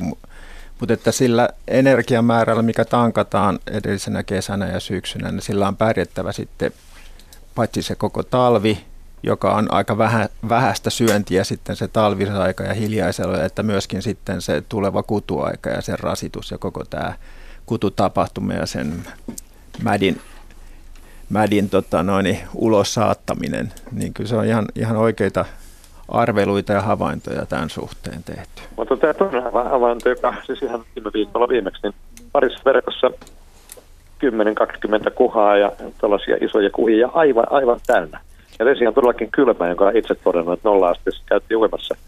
Niin, että, tämän mun teorian mukaan nyt siis on, hiljaisempaa Ollaanko meitä järvessä vai merellä? Jär, jär, Joo, niin jär. siis usein ne järvet, järvethän kerrostuu sillä tavalla, että, tota, että se lämpimin vesi jää sinne alusveteen, että pintavesi voi olla ihan nollassa ja sitten siellä on kuitenkin niin se aktiivinen... On, on on syvin kohta on noin neljä. Se on niin. iso järvi, 10 kilometriä pitkä, mutta Joo. se on noin neljä, neljä viisi metriä syvä ainoastaan. Joo, ei silloin, silloin ehkä kovin pahasti ole kerrostunut, mutta että hmm.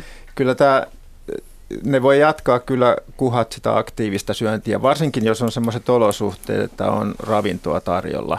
Niin tota, ja kyllä ne talvellakin toki syö, ettei ne välttämättä ole ihan, ne on ravinnon perässä talvellakin, että semmoisille alueille, minne kertyy särkikalaa ja kuoretta – talvisin, niin mm. niin ke- kertyy myös kuhaa, ja kuhaahan saa ihan niin tämmöisillä aktiivisilla pilkeillä ja Jaa. pyydyksillä ar- myöskin arve, talvisaikaan. Arvelet, arvelet siis, että se ei joudu siitä, että järvet on auki, vaan ne kerta kaikkiaan saattaa olla siitä riippumatta aktiivisia tällaisissa järvissä. Kyllä joo, e, en mä nyt usko, että se nyt välttämättä juuri siitä johtuu, että ne on auki vielä. Mutta toki, okay. toki lämmin syksy ja se myöhästynyt talvi, niin se siirtää sitä aktiivisuutta, tai se aktiivinen kausi on pidempi siinä syksyllä, mm. ja se tietysti ei teille hyvää sitten kevättä ajatellen, että ne, ne on hyvässä kunnossa ja tota, energiavarat on kunnossa sitten siinä kutuaikana keväällä. All right. Hyvä. Kiitoksia Kiitos. tästä vastauksesta. Kiitos. Ja meillä no niin. illan viimeinen soittaja ehditään vielä ottaa tähän, eli Pekka Karhu Liperistä. Iltaa. Iltaa. Joo, ja minkälaista asiaa mietit, miettään? Jäniksen parittelusta. Eli ajankohta oli 12. päivä marraskuuta tänä vuonna, tai viime vuonna. Niin tuossa ikkunassa kahtelin tuohon pihamaalle, kun me asutaan kantatien varressa ja tievalot val- setään koko piha-alue, niin siinä on hyvä näkyvyys. Tie yli tuli ensin rusakku siihen meidän kasvimaalle ja näpsi noita mansikan lehtiä. Ja hetken kuluttua tuli sieltä tien takkoon niin valakkeen jänis, eli mehtäjänis. Jännitin siinä, että kumpiko tuosta nyt lähtöä ensimmäisenä karkuun. Mutta eipä lähtenyt kumpikaan, vaan tämä rusakko alkoi jahata tätä valakkeita jänistä ja hetken kuluttua ne siinä kasvimalla parittelivat. Ja tuota, se jatkui sillä tavalla, että ne nousivat sitten siihen tielle. Siinä parittelivat uudemman kerran. Tuli rekka. Totta kai ne joutuvat siitä lähtemään ja painuvat mehtään ja sen jälkeen ei sitä lemmenparia ole näkynyt.